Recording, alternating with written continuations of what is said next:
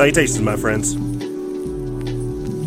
And thank you for tuning in to another edition of Factions of Freedom. I'm your host, Noisera, Freedom Faction, whichever one you prefer, and I have titled this episode Country in Crisis, The Vaccinated, and Dimming the Future. Open your eyes. Yes, because that's exactly what we intend to do. Open your eyes. Open your eyes. That's the plan, baby. Yes, we have a whole lot of news coming out for you guys in this episode. China saying that the U.S. is unqualified to speak from a position of strength, as well as the Boulder Rampage shooter being apprehended. Turns out he's not a white supremacist. Wow. Big shocker there. We also get into uh, Boris Johnson greenlighting the pubs to mandate vaccination passports. That's right. You have to have a passport to go get drunk. Crazy, crazy, crazy. Yeah, we have a very information packed episode as well as uh, scientists wanting to conduct their first sun dimming experiment this summer. Yeah, open your eyes. The world is becoming increasingly crazy. Few quick updates, then I'll go ahead and get started for you guys. If you have not listened to the mini cast we did earlier this week, In the Eyes of the Enemy, you're missing out. It was a very uh, spiritually nourishing transmission. We were really able to get into a lot. American Iniquity, the uh, uh, Let the Dead Bury the Dead, deep spiritual things that people should really get into that we'll probably discuss as well next week. Fantastic. It truly was. Also, uh, the course that we released to our exclusive members can be made available to you upon request. Uh, if you guys want to get access to the five types of apps you need to create your own newsfeed, the course we created to teach you some of the introductory skills we have doing this, hit us up in the DMs or email me, and then I'll be sure to send that your way. Yeah, we are definitely, again, diversifying the content because you guys deserve it. We have to change the game up because it's changing up on us. And with that being said, let's start the show.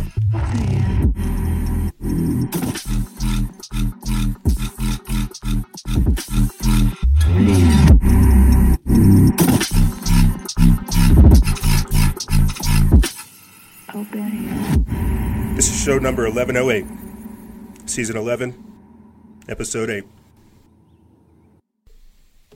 You know, earlier this week I was uh, reading an article by Michael Snyder about uh, essentially why demonic possession is becoming more and more prevalent in society. Why is that happening? Why is uh, demonic possession becoming prevalent in today's society? I told you guys in the minicast we did earlier this week, In the Eyes of the Enemy, it was very spiritually nourishing. One of the things that we got into with uh, one of the guests that joined us is the sixth vial being unleashed upon the world. And in my analysis of the scripture, I think it's uh, Revelation chapter 16, verse 13. I'm not entirely sure. Uh, but in my understanding of the scripture, it talks about beasts coming from coming up, coming above ground, and angels angels coming down from heaven, and then commingling with man. Uh, but here's the kicker: it's not astonishing. It's not outside of the realm of possibility. Ironically enough, even though these entities have found themselves here, they are welcomed. Yes, they are commingling among us, but there's no problem. There's no hassle. There's no drama. Let me see if I can pull up this article here real quick for you guys, and I'll give you a quick, uh, a little quick breakdown of uh, some of the articles and some of the stuff we'll be getting into in this episode. Here's that article uh, by Michael Snyder of the Most Important News. Is there a reason why demonic possession seems to be getting a lot more common in our society? He put this up uh, March 23rd over there at the Most Important News. And let's see what all the hubbub is about. Uh, and I and I, and I think what I'll do is probably something in the future here shortly that goes over this because this is a fantastic article. I even went and looked into some of the stuff that they were talking about uh, with this Tori McKenzie lady, and uh, it's it's actually pretty freaky. She found a, a, a, an entity standing over her child's desk, over her child's crib, and it was very very crazy. Uh, but let me read this article, and then I'll get into the topics with you guys, and then we'll go ahead and start the show. It says in this article, and I'll put the link for this in the description bar below if you guys are very curious. It says in this article, I am going to share with you things that defy, quote, rational explanation. As our society has become increasingly obsessed with the occult, experts that deal with the case of the demonic possession report that they have seen a huge surge in demand in recent years. Many of those that reach out for help are absolutely desperate because often the torment caused by the demons is almost unbearable. Unfortunately, the movies, television shows, books, and video games that draw so many of our young people to the world of the occult just keep getting even darker and darker, and even more, quote, realistic. So it is quite likely that the surge in demonic activity in our society will continue to escalate. Now, uh, because we have new people joining us every single week, every single day, you may not have known this, but your old boy Freedom Faction over here had a series called The Occult World, where we tracked some of the surge in demonic activity. Uh, like I said, I'll be doing this probably in a separate minicast or even in the Occult World series addressing this because it's a fantastically written article. It breaks down uh, people being plagued by demons, the difference between like schizophrenia, demonic possession, and how we really need to understand the difference. We're not talking about how there's been a surge in exorcisms, right? But how there's been just a, a, a massive report in demonic activity. I mean, it's, it's, it's, I'll keep reading this and then it'll make more sense. Like I said, I won't get into it in its entirety. It's a very lengthy read, but I would recommend you guys look into it. It says, of course, a lot of people out there never spend too much time thinking about such things because they cannot see into that realm. But once in a while, all of us have an opportunity to get a glimpse into what is happening on the other side. For example, a grandmother named Tori McKenzie set up a motion activated camera to try to determine what was causing her two year old granddaughter so much distress during the night. It turns out that the camera did capture an image of what her two year old granddaughter was seeing. And when she saw what it was, Tori McKenzie completely freaked out. And so let's see if we can get this article up here for you guys because, like I said, it is very fascinating. Uh, the, the, the, the picture that is attached to this article, uh, it's terrifying. You know, and this is a grandmother. There's no way she's going to have access to Photoshop or any type of photo manipulation app or software uh, to come up and render something like this. Uh, but here, let's go ahead and get this article up for you guys, and then we will really get into the show. Sorry to take a detour talking about uh, the paranormal and the supernatural, but again, this is the supernatural and the, the, the spiritual war that we are in. Okay? The world here is just manifesting what's happening in the ethereal, in the in the ether. So uh, the article that they have hyperlinked here, and what's what's interesting is we need to do more shows like this where we just follow rabbit trails on information, because every single article that we end up putting up there onto the page has these type of links and references and things like this and more. Uh, we just go over what's on the page. Uh, but clicking to the Tori McKenzie article leads me to a 7news.com.au article that was published by Adam Werning March 20th, and it was updated on Monday, March 22nd. It says terrified grandma finds demon with horns standing over toddler's bed. And so I'm gonna skip. I'm gonna I'm gonna kind of see if I can get rid of all these aids, all these ad aids. Let's see if I can get this to the reader view and just get you guys a picture. Uh, audio listeners, you guys can't see this. I'll try to describe it the best way I can uh, video listeners, you guys can see this. I'm going to zoom in as much as I can.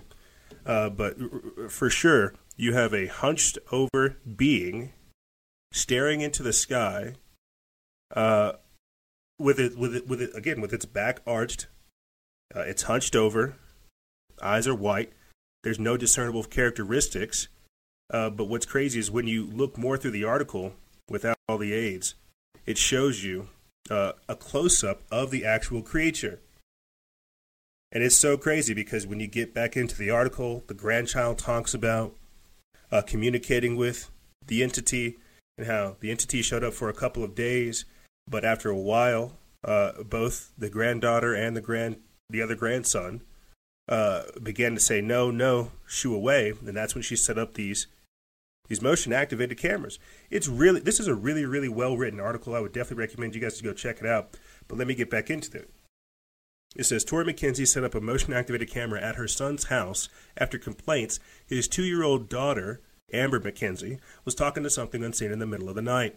The 41 year old checked her camera's app four days later to find a bone chilling image of a figure standing inches away from the sleeping tot and her seven month old brother, Michael McKenzie, with a quote, horn on his head and long claws.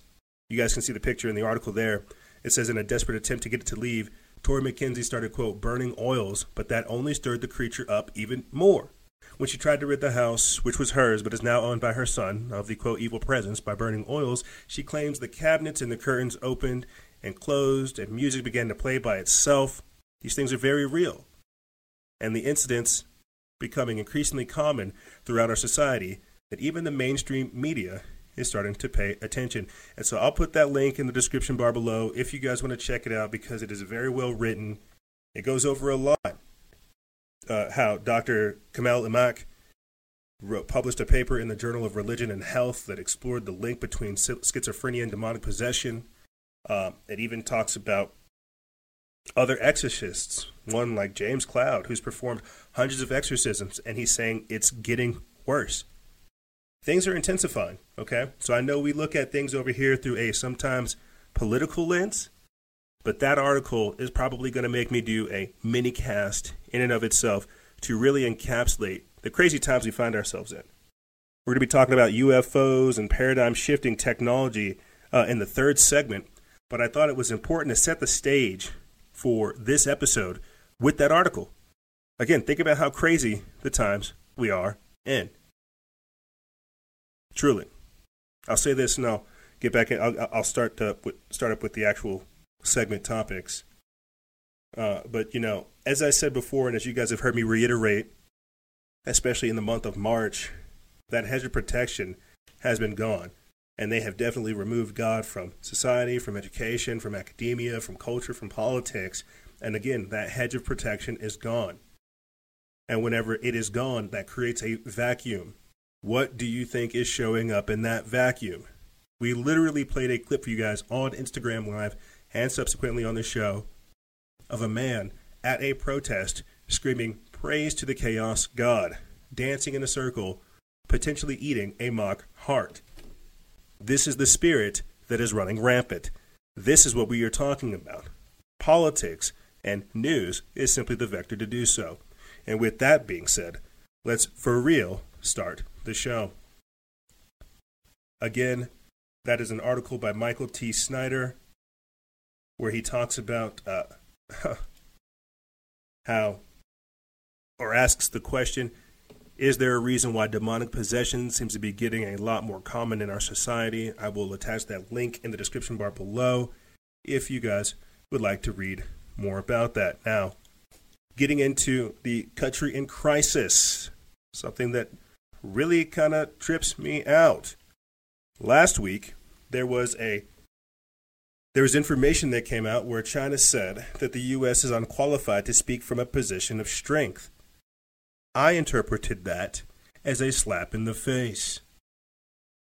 Let me get into this article. It says NBC News calls it a quote public spat, while France 24 said quote tensions flared as Chinese officials rebuked Biden administration officials on camera in a high-level meeting between the two world powers Thursday on U.S. soil. Let's take a listen. Top officials from the U.S. and China have publicly exchanged well, sharp comments. And welcome. Uh, on behalf of uh, National Security Advisor Sullivan and myself, um, our administration uh, is committed to leading with diplomacy to advance the interests of the United States and to strengthen the rules based international order. We'll also discuss our deep concerns with actions by China, including in Xinjiang, Hong Kong, Taiwan, cyber attacks on the United States, economic coercion toward our allies. Each of these actions threaten the rules based order that maintains global stability. That's why they're not merely internal matters and why we feel an obligation uh, to raise these issues uh, here today. Uh, I've said that the United States relationship with China will be competitive where it should be, collaborative where it can be, adversarial where it must be. We do not seek conf- conflict, but we welcome stiff competition, and we will always stand up for our principles, for our people, and for our friends. We look forward to discussing all of these matters with you in the hours ahead.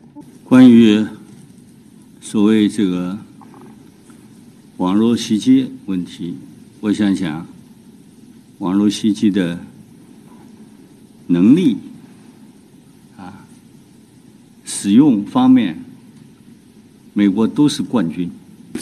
我们希望 美国在讲 So we hope that 什么普世价值啊什么国际舆论的时候 international，parts of the United 想想 we hope the 自己啊心里是不是踏实？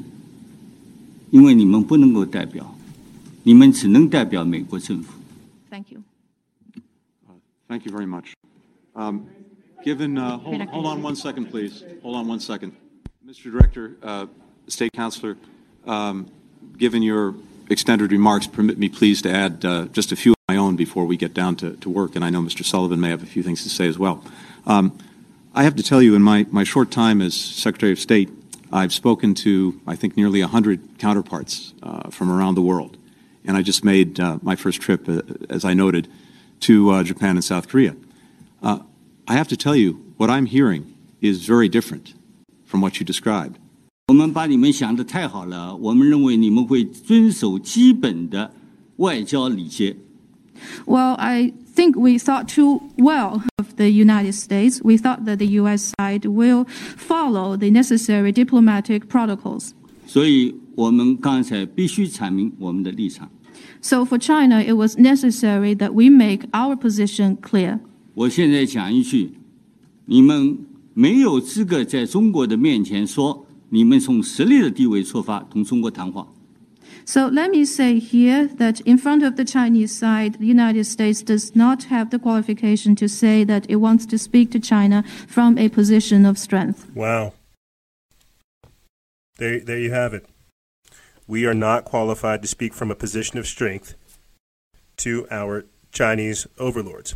And all of a sudden, we now have spats of Asian attacks. We now have uh, Asian Americans saying, why aren't black Americans standing up for Asians? We have all this crazy stuff going on now. Very, very interesting. Let me go ahead and finish off reading this article and then I'll continue on. Uh, we have become a joke of a country. They don't respect this politically correct keister kissing that we do over here. Uh, they know that they own us. They know that they own our military, or they, they know that they own our media. They know that they own Hollywood. They know that they own Beijing Biden. And so, yeah, they feel like we are not qualified to speak from a position of strength. We have no leverage. Let me get back into this. It says uh, China's most senior diplomat Yang Jiechi lectured Secretary of State Tony Blinken and White House National Secretary Advisor Jake Sullivan on human rights at, a, at the meeting in Anchorage, Anchorage, Alaska. Quote, the United States does not have the qualification to say that it wants to speak to China from a position of strength, Yang said. On Friday, President Biden was asked to assess the performance of his top foreign policy officials. Quote, I'm very proud of the Secretary of State, he said, the New York Post reported. The Chinese officials rebuffed U.S. criticism, the Post said, over the communist regime's crackdown on Hong Kong activ- activists and its persecution of the Uyghur minority.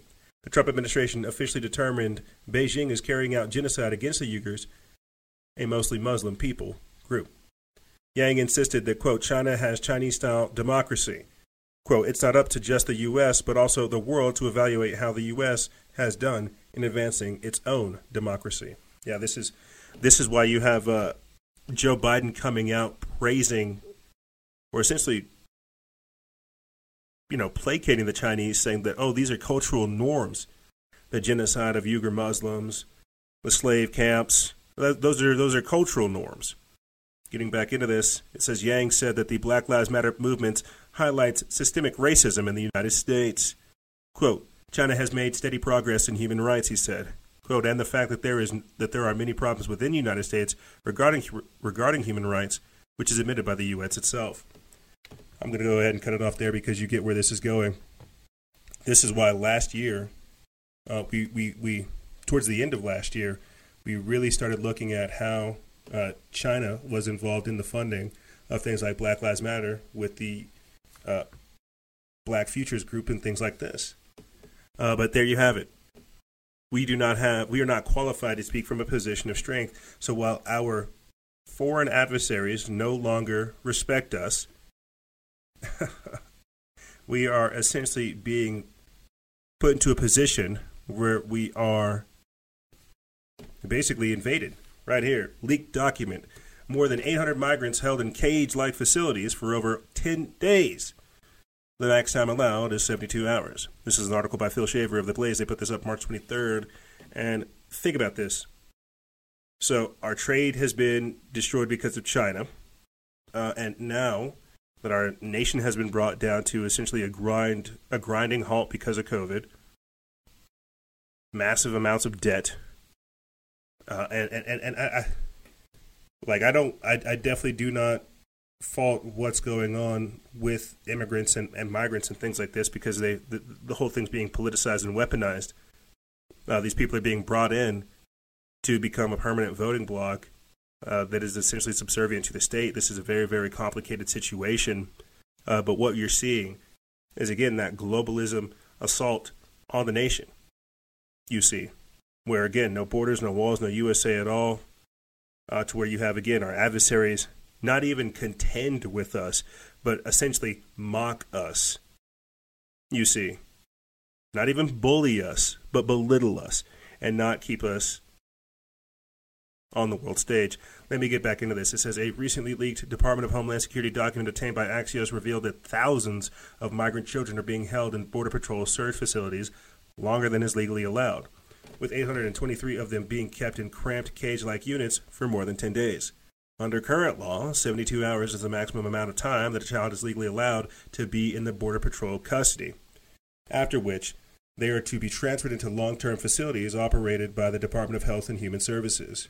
However, in the first weeks and months since assuming power, President Joe Biden and his administration have been un- unable to manage the crisis, as unprecedented numbers of migrants descend on the U.S. Mexico border in hopes of lenient treatment under the new president. Yeah, you can literally see clips of uh, people from Honduras and Guatemala that say, having shirts that say Biden for president.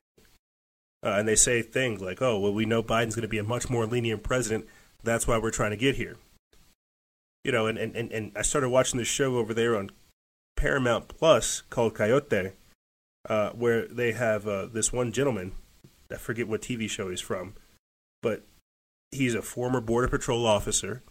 And one of the things he tells this immigrant or this migrant lady that this, this little girl that's basically helping escape Mexico, he, he, he drills it into her head to say, hey, Tell, tell them that you are fleeing Mexico because you have a well founded fear of persecution. You are in fear of your life, therefore you cannot return. You have a well founded fear of persecution, therefore you cannot return to Mexico. You have to cross the border. And I mean, just the other week, we, we went over how some of these immigrants are being given papers uh, and set up and just brought here. And so this is a whole organized system, right? Uh, to where now you have the cartel basically working with the with the American government, legitimizing some of this. I mean, we talked about it last week as well. This is how human trafficking takes place. So when you have people like Kamala Harris, who has the gumption to laugh when asked, "Hey, are you going down to the border?" um, not today. That's that that that's them showing you that these things that are important to you are laughable because you're not inside of the club. You don't get it you see. And now you've got Joe Biden setting up Kamala Harris in charge of the Border crisis. Let me go ahead and see if I can pull up this clip here for you guys, and then we'll get into how an Arizona town has declared a state of emergency over the border crisis because they're literally just bringing migrants in and dumping them in these communities, telling people to basically deal with it. And this is not a new issue. Longtime listeners of the show, you guys have heard, uh, you have definitely heard us talk about the the immigration situation. Uh, you've heard us talk about our trips down there to the border, uh, talking with other people who are involved in some of the uh, importing and the exportation of migrants, even here out in the desert. Uh, but let's go ahead and get this clip up here for you guys, and then we'll continue on afterwards. This is Joe Biden putting Kamala Harris in charge of handling the border crisis. Uh, the VP today, because she's the most qualified person to do it, to lead our efforts with uh, Mexico and the Northern Triangle and the countries uh, that uh, help. Uh, we're going to need help in stemming the movement of uh, so many folks uh, stemming the migration to our southern border. And, uh, you know, back when I was vice president, I got a similar assignment, but one of the things we did was we made sure that we got a bipartisan agreement with Democrats and Republicans to provide over $700 million to the countries in the Northern Triangle to determine the best way to keep people from coming is keep them from wanting to leave. Um, and, uh, and the reason why so many people were leaving, we learned, was that uh, not only gang violence and trafficking cartels, but natural disasters, hurricanes, floods, uh, um, earthquakes.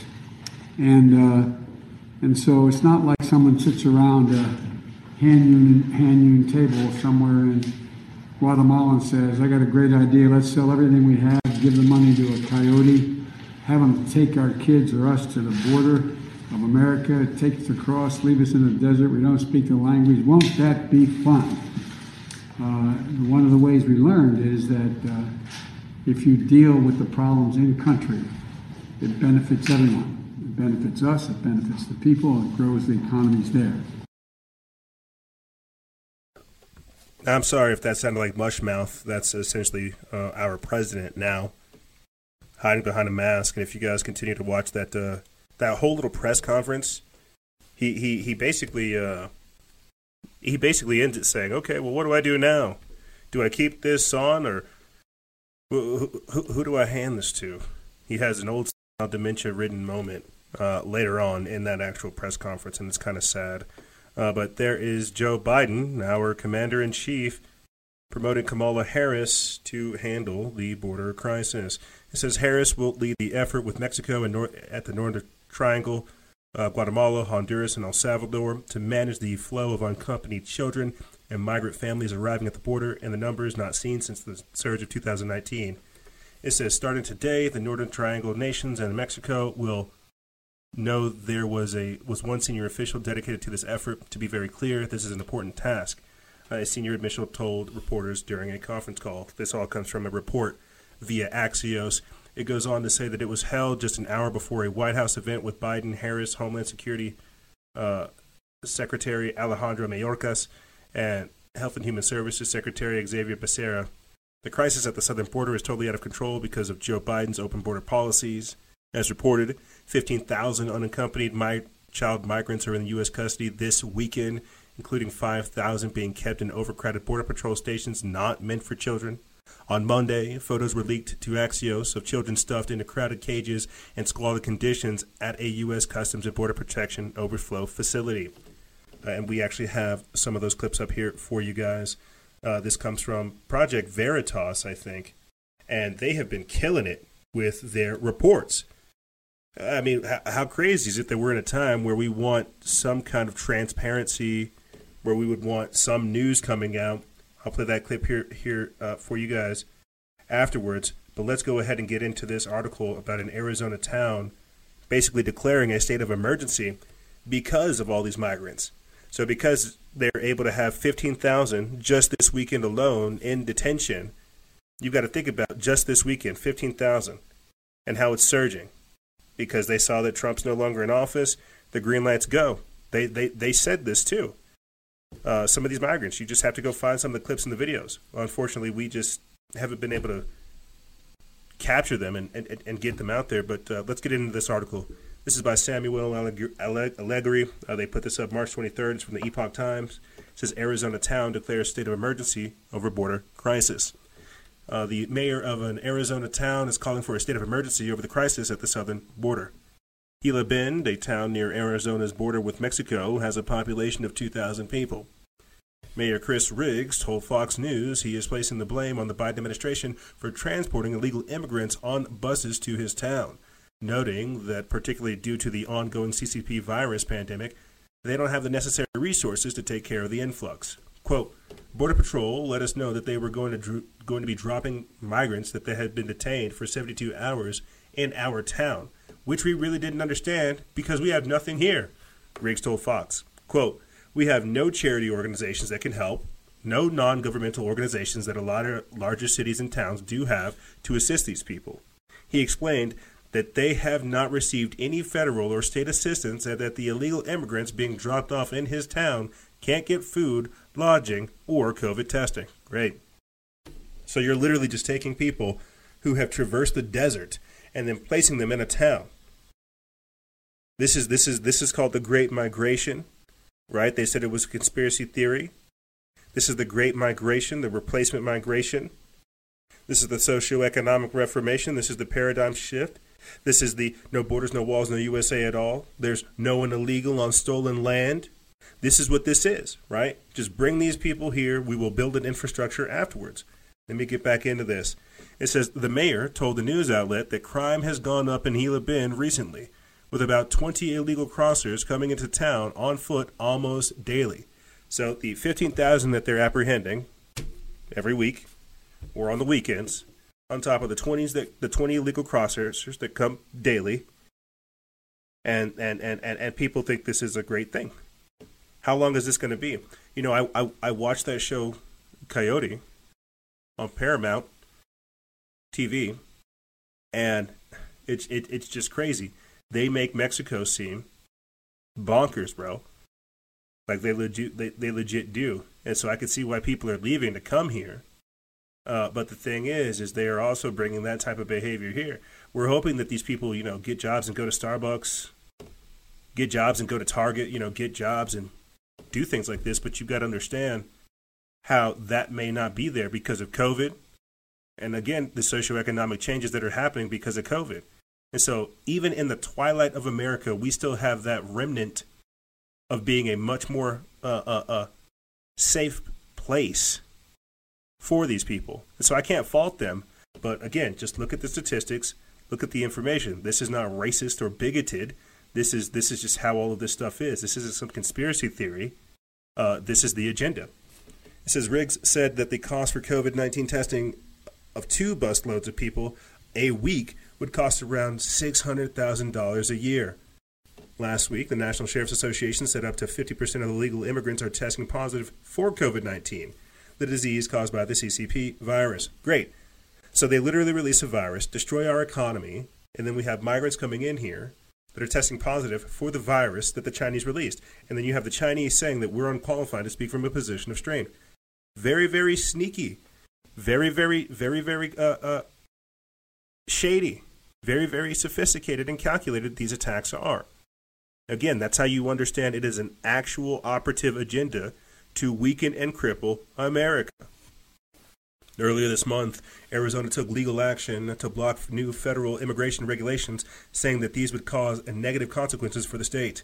The new rules would limit the capability of ICE to detain some illegal immigrants unless they pose a threat to national security, entered through the border after November 1st, or committed aggravated felonies.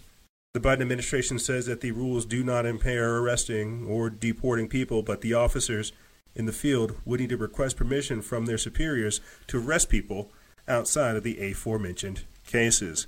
So definitely expect a lot more things to change, or uh, I wish I could say change. A lot of things to switch up. Just, just, just, just look for a lot of different things to take place regarding the border. Uh, they're sending Kamala Harris down there, but we can only we can only speculate how much of an asset she will be down there. You see. uh, I might be I might be thinking about it wrong. You know, she loves locking people up, so that would be all the more reason to send somebody like Kamala Harris down there because she's not connected. She's not attached to these people. You know, she can't pander to them, or well, she can pander to them, but at the same time, move forward the agenda of of of, of control. Uh, but let's go ahead and load up this video for you guys of Project Veritas's most recent expose, breaking down some of these uh, uh, these these these detention facilities. I think it's crazy again how throughout the entirety of Trump's presidency they talk smack about these kids in cages and how now it's just normalized, it's just accepted.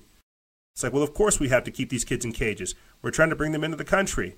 Don't you want to? Uh, what's wrong with you? Are you a xenophobe? Insanity. But uh, let's take a listen. Down in Donna, Texas, if you want to take a look at this facility right here, to your left, that is the Border Patrol tent facility, stands right behind me. Just a month ago, Customs and Border Patrol agents completed the construction of that facility. It's a 165,000 square foot facility, and we have never seen images inside this facility before. They won't even allow the nonprofit lawyers who conduct the actual oversight of these immigration detention centers to go inside. Nobody has seen photos inside of this place until now. Project Veritas has obtained never before seen photographs of what it actually looks like inside this facility. Shocking images showing people wrapped up in what looks like metal foil, laying on the ground, their faces covered. Why won't the administration be honest about this? Why won't they show you these images? We have a man who's telling us to leave. Where would the press? They told us it's private property, but you know what isn't private property? Airspace. We're going to fly this Cirrus right over the top of the detention center to get a better look. Airspace is not private property, so we're flying a thousand feet. There's the facility right there. You can see it. There it is. Flying over the facility to give you a good vantage point.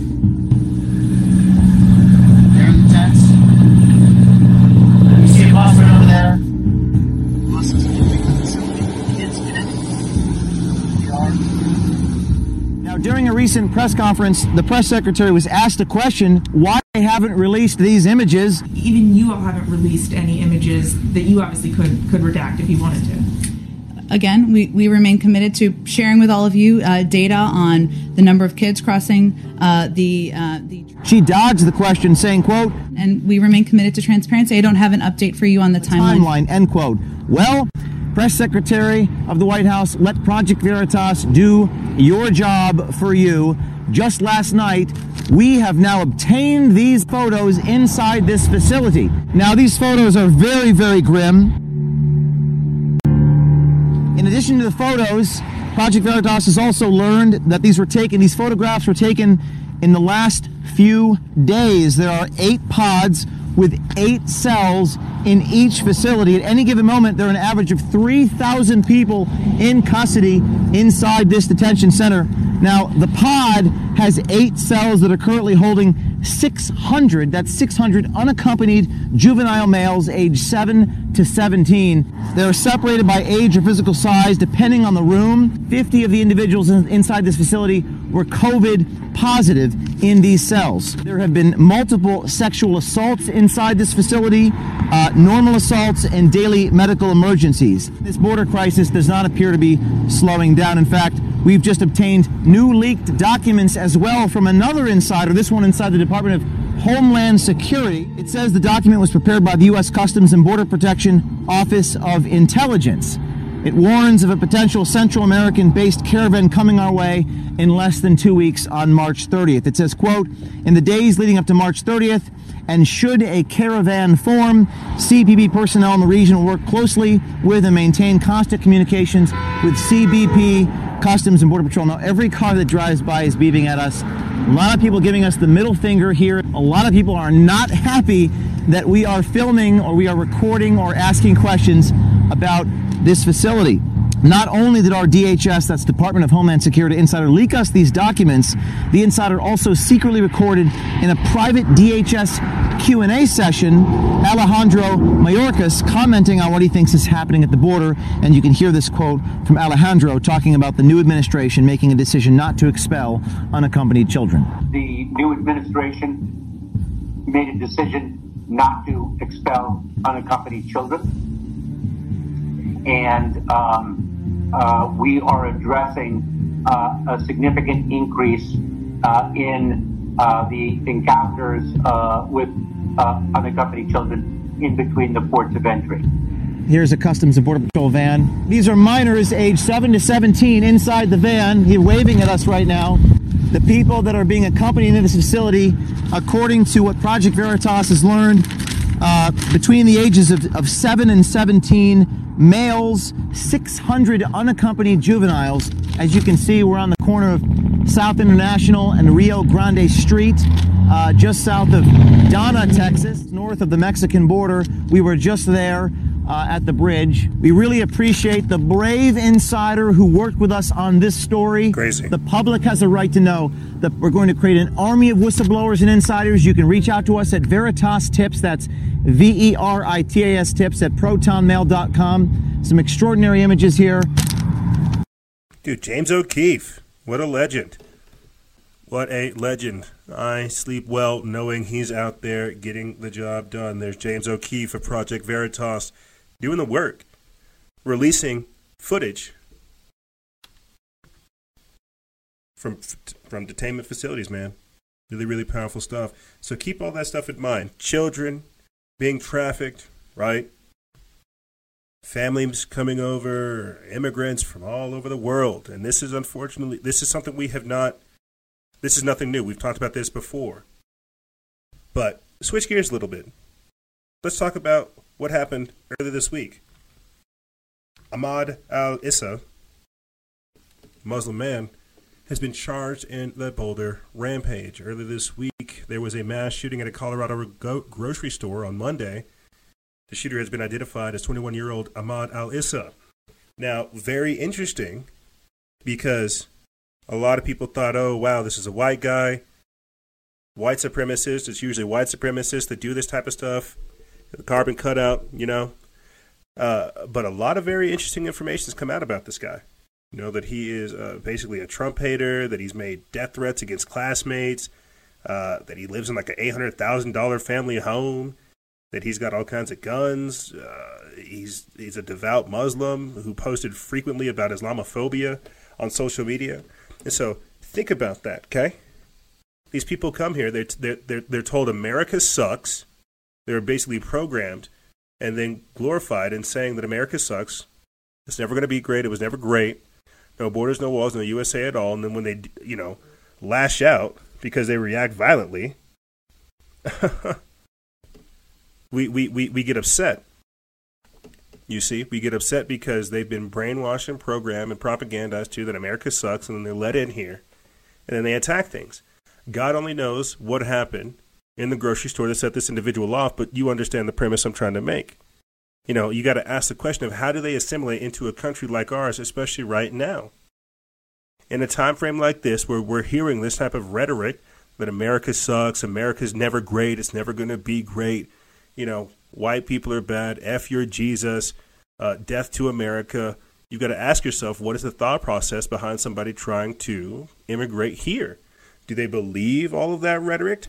Are they trying to change that rhetoric? We just spent a, a fair amount of the portion of this segment talking about essentially uh, immigration. This is one example of it, and countless more coming up in the future. But let's read a little bit of this, and we'll get back into uh, the into the fallout of this and more. This is an article that comes from Judge Report Feed. They put this up March 23rd. It says the gunman responsible for a mass shooting at a Colorado grocery store on Monday has been identified as 21-year-old Ahmad Ahmad Al Issa. Al Issa, who has moved most of his life in the U.S., is who has lived most of his life in the U.S., is now in custody and has been charged with 10 counts of murder. At 2:40 p.m., he opened fire at, on King Soopers grocery store in Boulder, killing 10 people. He was taken into custody at 3:28 p.m. and was transported to the hospital to be treated for a leg wound. Al Issa is now in a stable condition and has been charged with has, and has been charged, but his motives remain un, unknown. In Facebook posts over the last 18 months, he complained about not having a girlfriend and ranted about President Trump. So an incel, a uh, involuntary celibate individual. So because he was, you know, not having a girlfriend, seeing the married women carry doing TikTok dances and going to the grocery stores, uh, being free, this probably upset him. I'm, I hope this doesn't come off as racist, but I mean, I'm sure if we were to again look into the psychological makeup of the shooter, we would have everything there. They took down his, his, his social medias. I figured that out. Goes on to say that his brother confirmed he was the shooter in an interview with the Daily Beast on Monday, saying that he was paranoid and very antisocial. The brother said he believes his brother is mentally ill and described how he was convinced people were after him in high school. It's unclear why he unleashed terror on the supermarket or whether the gun he was using, described by witnesses as an AR 15, was legally purchased.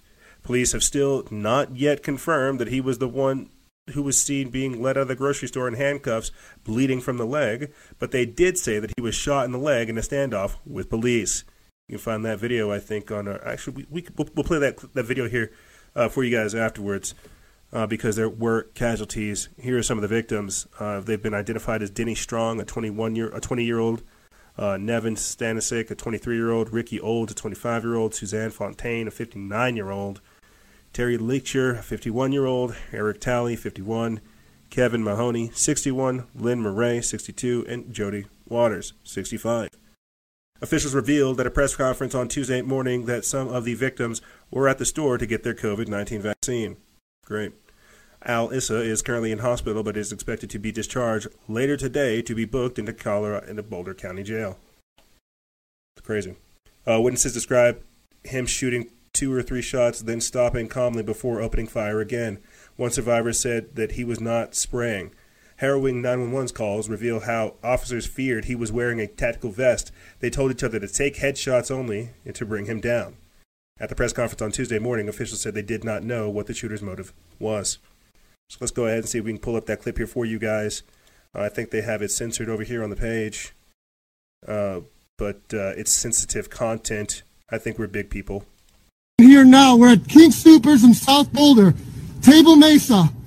We've got injured parties on the ground. 911 now, people. We don't know if there's a shooter, active shooter somewhere. Could be in the store. Yeah, he went in there. He went in the store. Right down there. Oh my God. Guys, we got people down inside King Soopers. Look, there's. Holy shit. God damn it. Need 911 here now. We're at King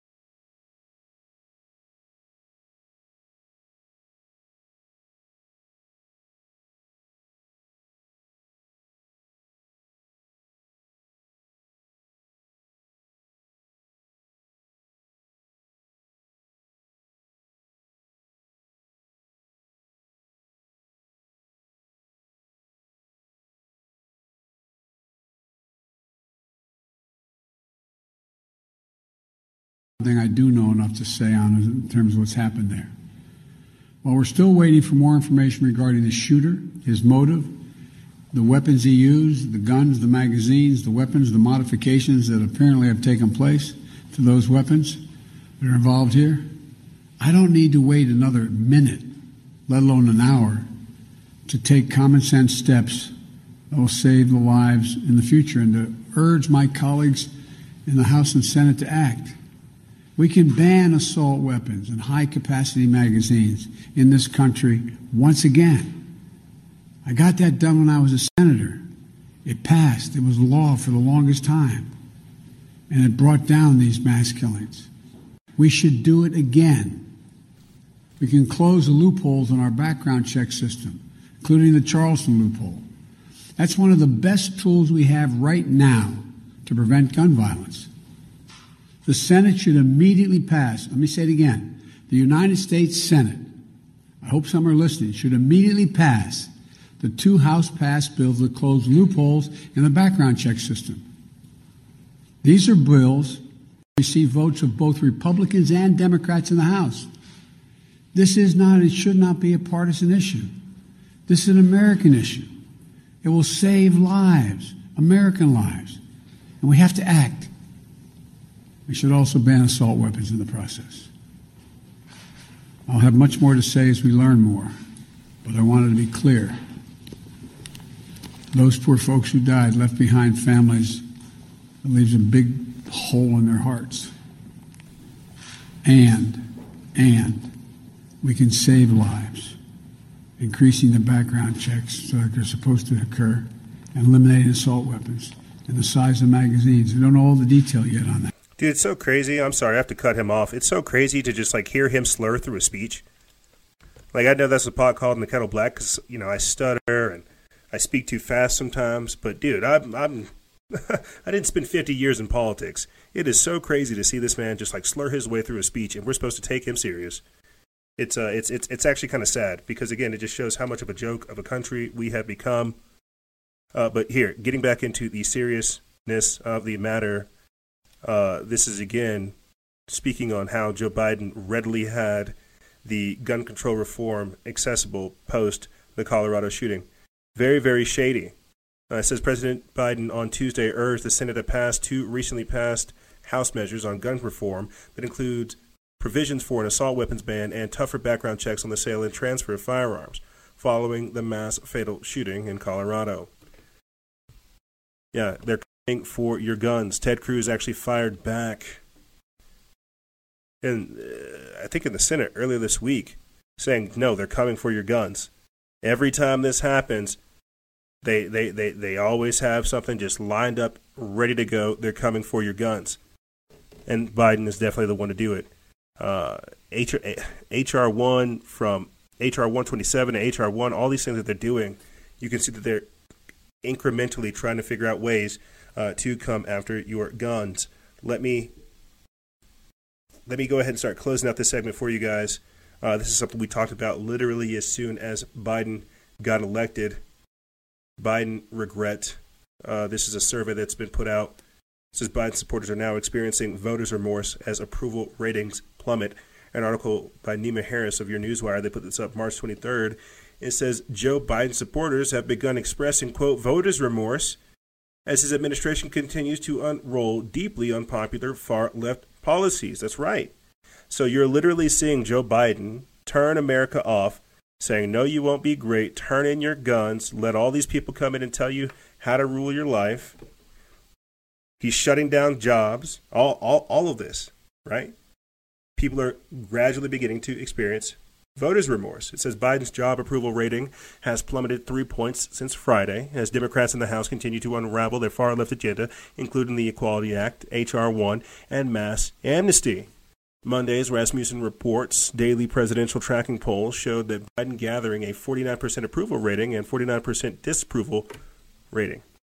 Quote, the latest figures include 32% of who strongly approve of the, of, of the job Biden is doing and 42% who strongly disapprove. This gives him a presidential approval index rating of negative 10. Negative 10. People really do not like this guy. the same way they chose Kamala Harris because they knew people would not like her, is the same way that they got Beijing Biden, this crippled, this this this crippled, dementia-ridden old man up here. We are being actively demoralized by them putting up this crypt keeper. You have to understand this. This is Biden's America, right? This is I'm trying to figure out how to say it, but this is the embarrassing, the embarrass, the Biden Harris, the embarrass. You see, this is the, this is the embarrassing moment of America right now. I don't want to get more into this. I want to go ahead and close it out for you guys uh, with a video that will pick up on the other side. But this is Biden's America, and it's only going to get crazier. This is the clown world we, we've entered into. And now you have Presidents Clinton, Bush, Obama urging Americans to take the COVID vaccines in this creepy new propaganda piece. Our fellow Americans. Right now, the COVID 19 vaccines are available to millions of Americans. And soon, they will be available to everyone. The science is clear. These vaccines will protect you and those you love from this dangerous and deadly disease. They could save your life. So we urge you to get vaccinated when it's available to you. That's the first step to ending the pandemic and moving our country forward. It's up to you. Crazy. You just got propagandized too. We're going to play that again on the other side as well. Uh, but that was Presidents Clinton, Bush, Obama urging Americans to take the COVID vaccines in their creepy new propaganda piece. Um, and this is these these are our so-called leaders. These are our so-called elected officials. You have a decrepit old man, Joe Biden, up there telling you uh, that he's coming for your guns, and then you have your former presidents telling you to do your American patriotic duty and to take a shot. This is the COVID 1984 world we have found ourselves in. This is the new world order, and this is the new normal that they are pushing. But we're going to take a quick break, and when we come back, we're going to play that clip again for you guys of former presidents pushing people to take their COVID shot, as well as Krispy Kreme offering free donuts for the vaccinated. That's right. That's right. You're really being propagandized too. If you haven't caught on, there's this thing called COVID, and I guess you need a vaccine to like go to a park or something. I don't know. We'll get into more of that on the other side. Ladies and gentlemen, don't go anywhere. This is Freedom Faction over here on Factions of Freedom, and we'll be right back right after this.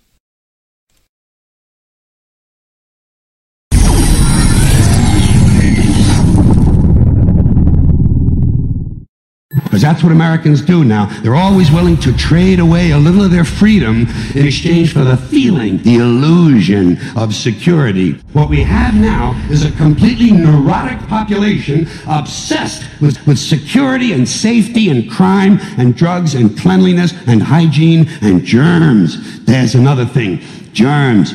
Where did this sudden fear of germs come from? In this country. Have you noticed this? The media constantly running stories about all the latest infections, salmonella, E. coli, hantavirus, bird flu.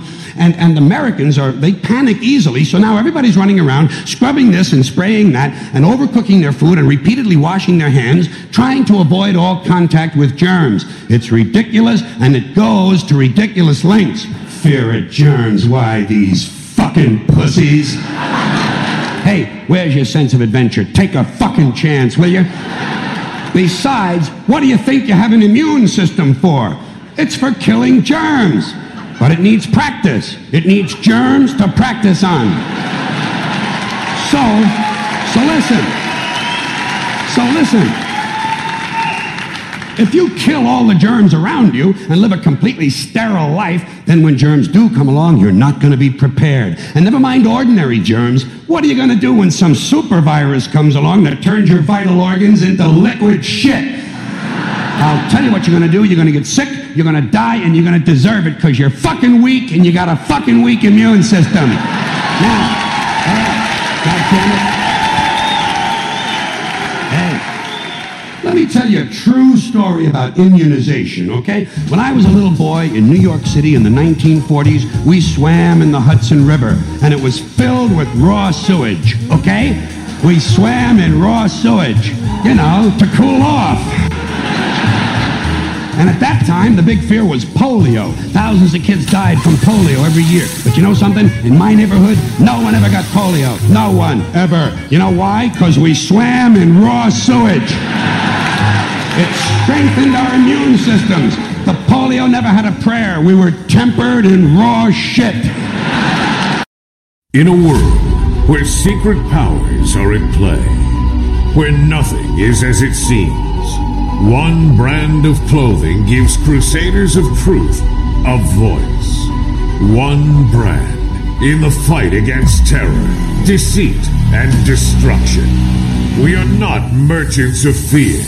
We are not a parody of free thinkers. It was almost like they ignored it because they wanted it to happen. I occasionally think how quickly our differences worldwide would vanish if we were facing an alien threat. This season, get ready to awaken the masses. Forget the politicians. Politicians are put there to give you the idea that you have freedom of choice. You don't. You have no choice. You have owners. They own you. Forbidden Clothes. Because if you know, you know.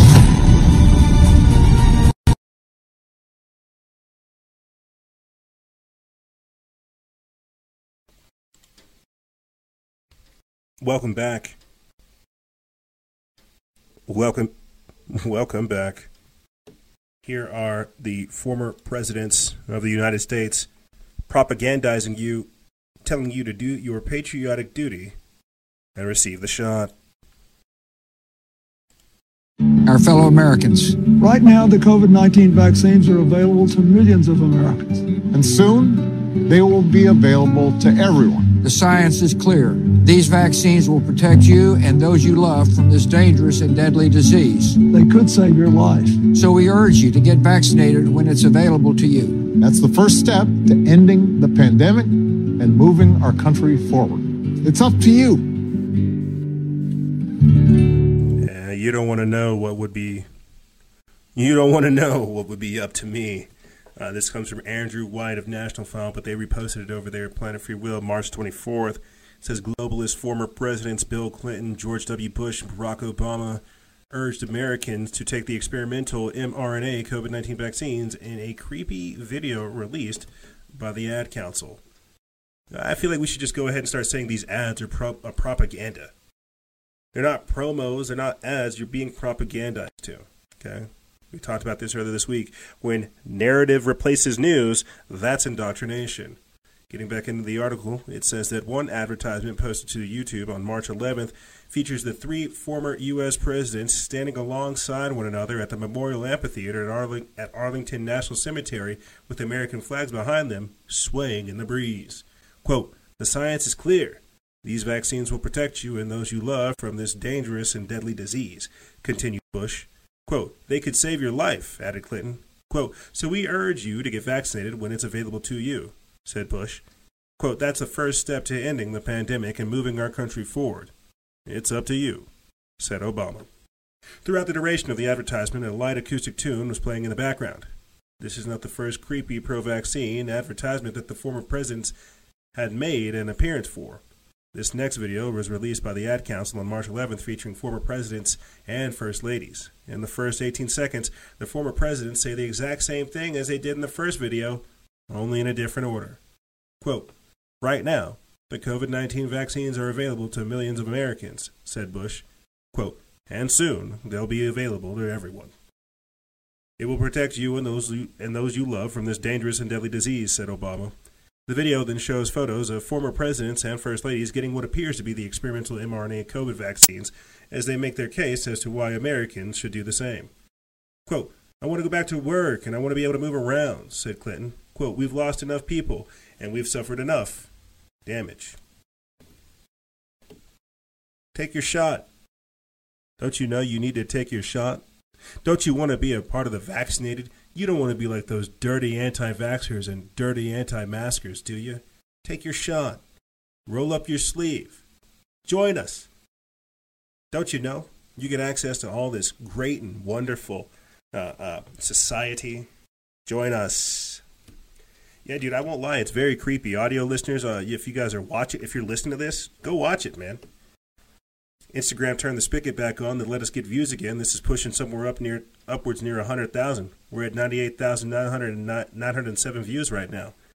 But this is a very, very creepy propaganda piece. You're being propagandized to. And whenever they use people like Presidents Clinton, Bush, and Obama, uh, these are helpful faces.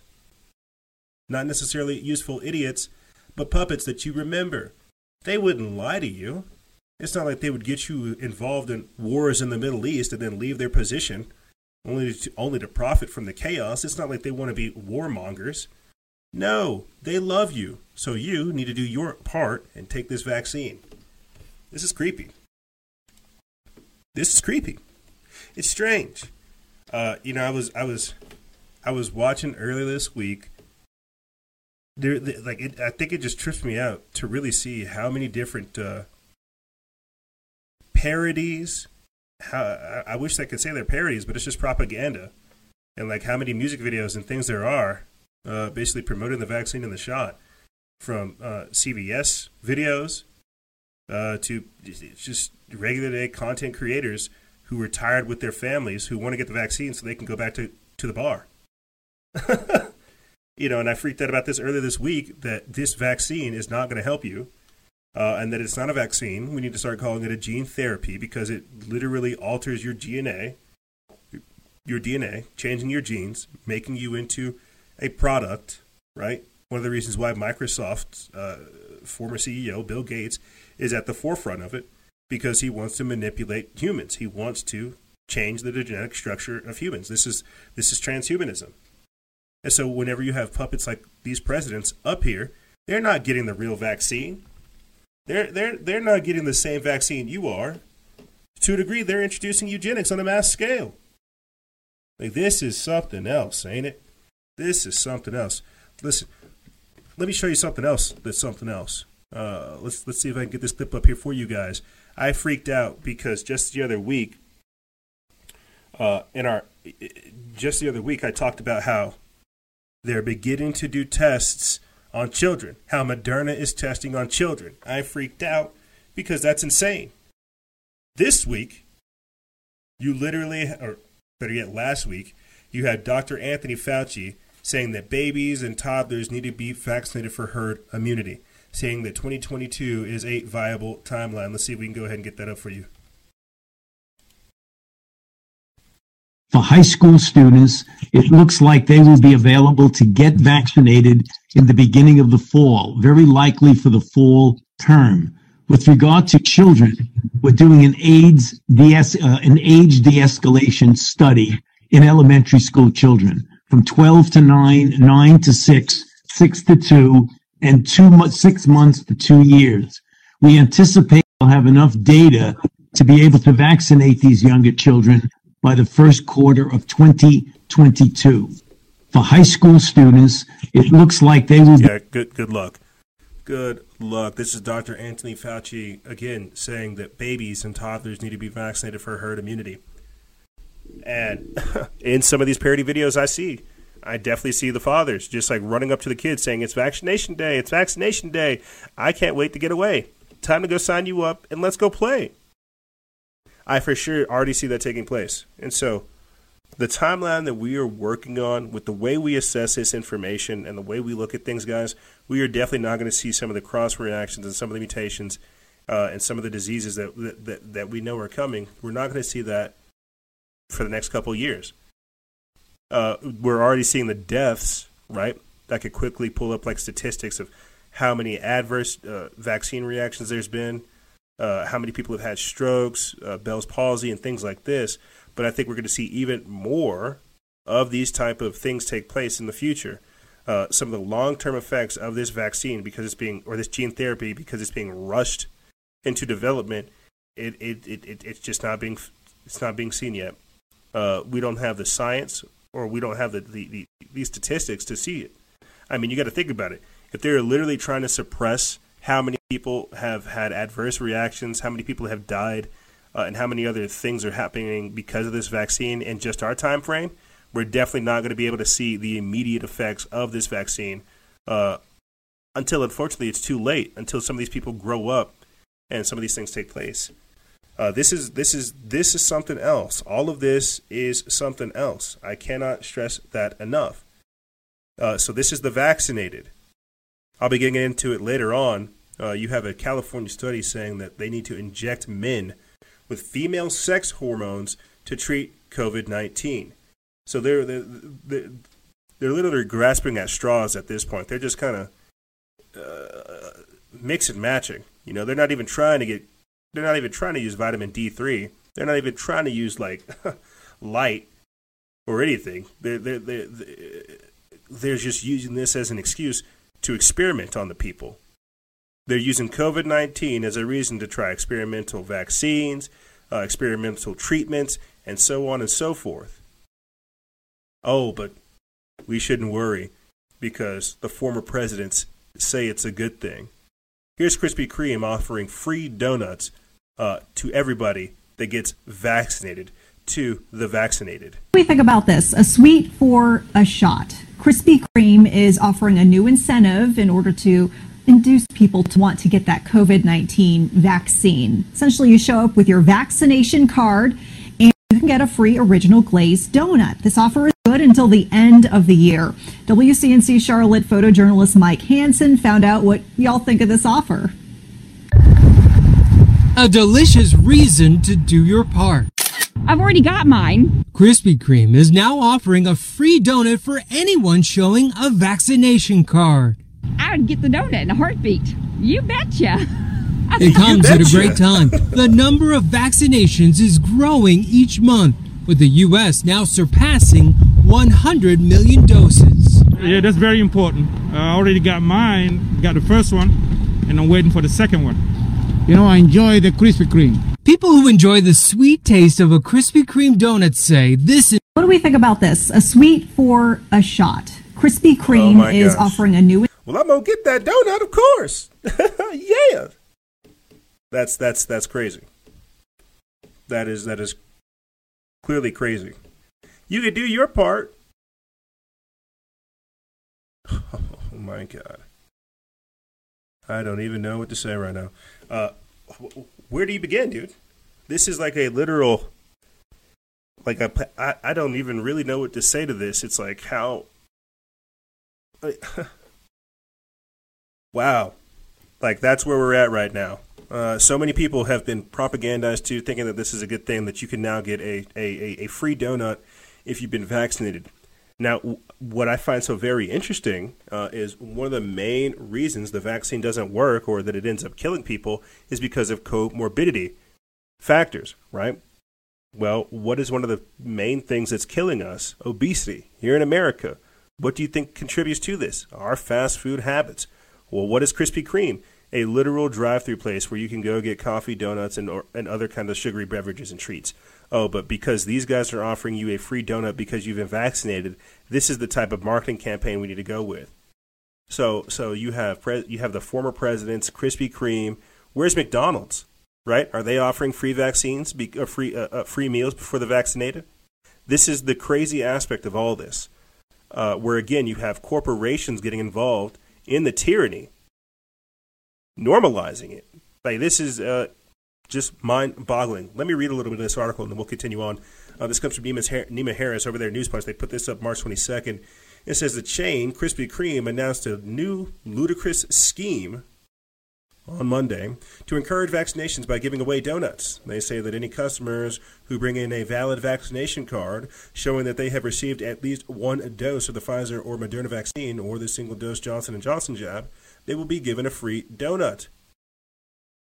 And not just one, but one every day for the rest of the year. Now, I- I guess I think of uh,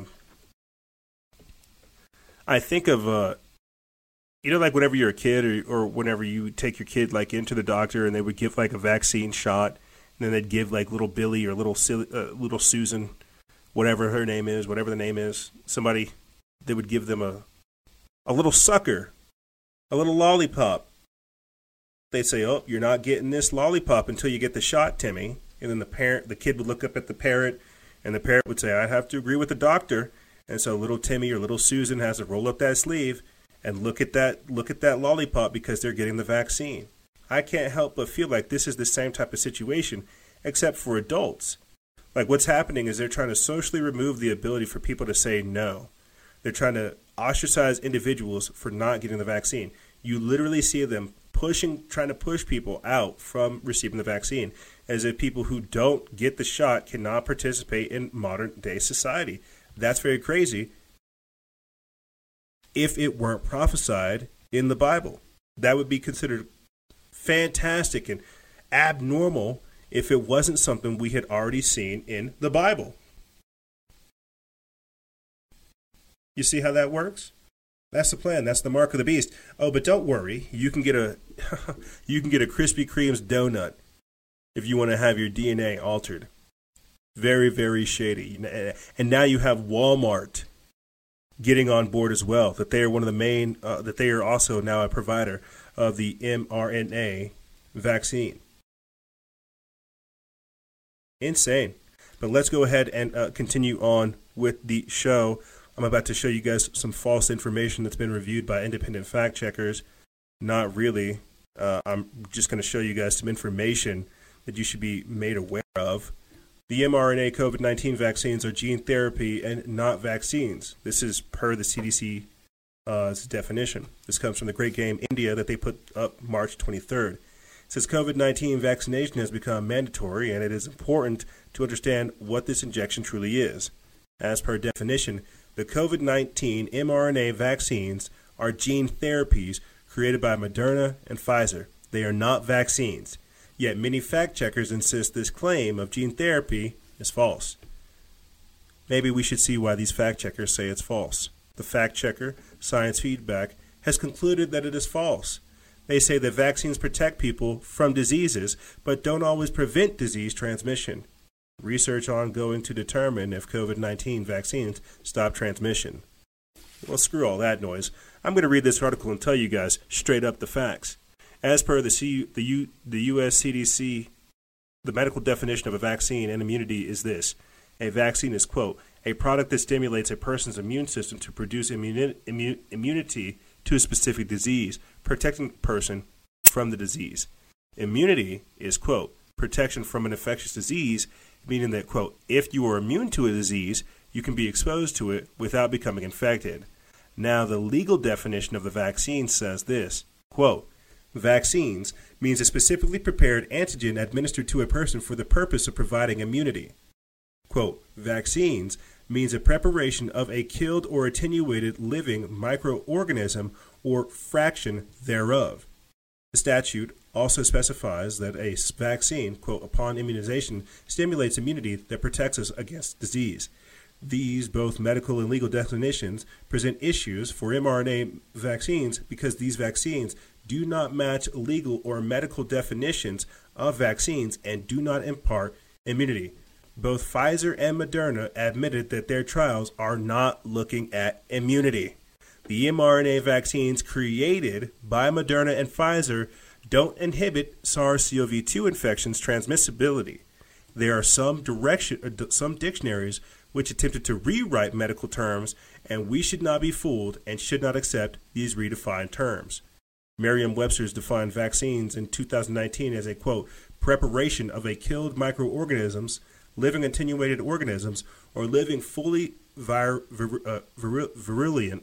Oh, wow, or living fully virulent organisms that is administered to produce or artificially increase immunity to a specific to particular disease.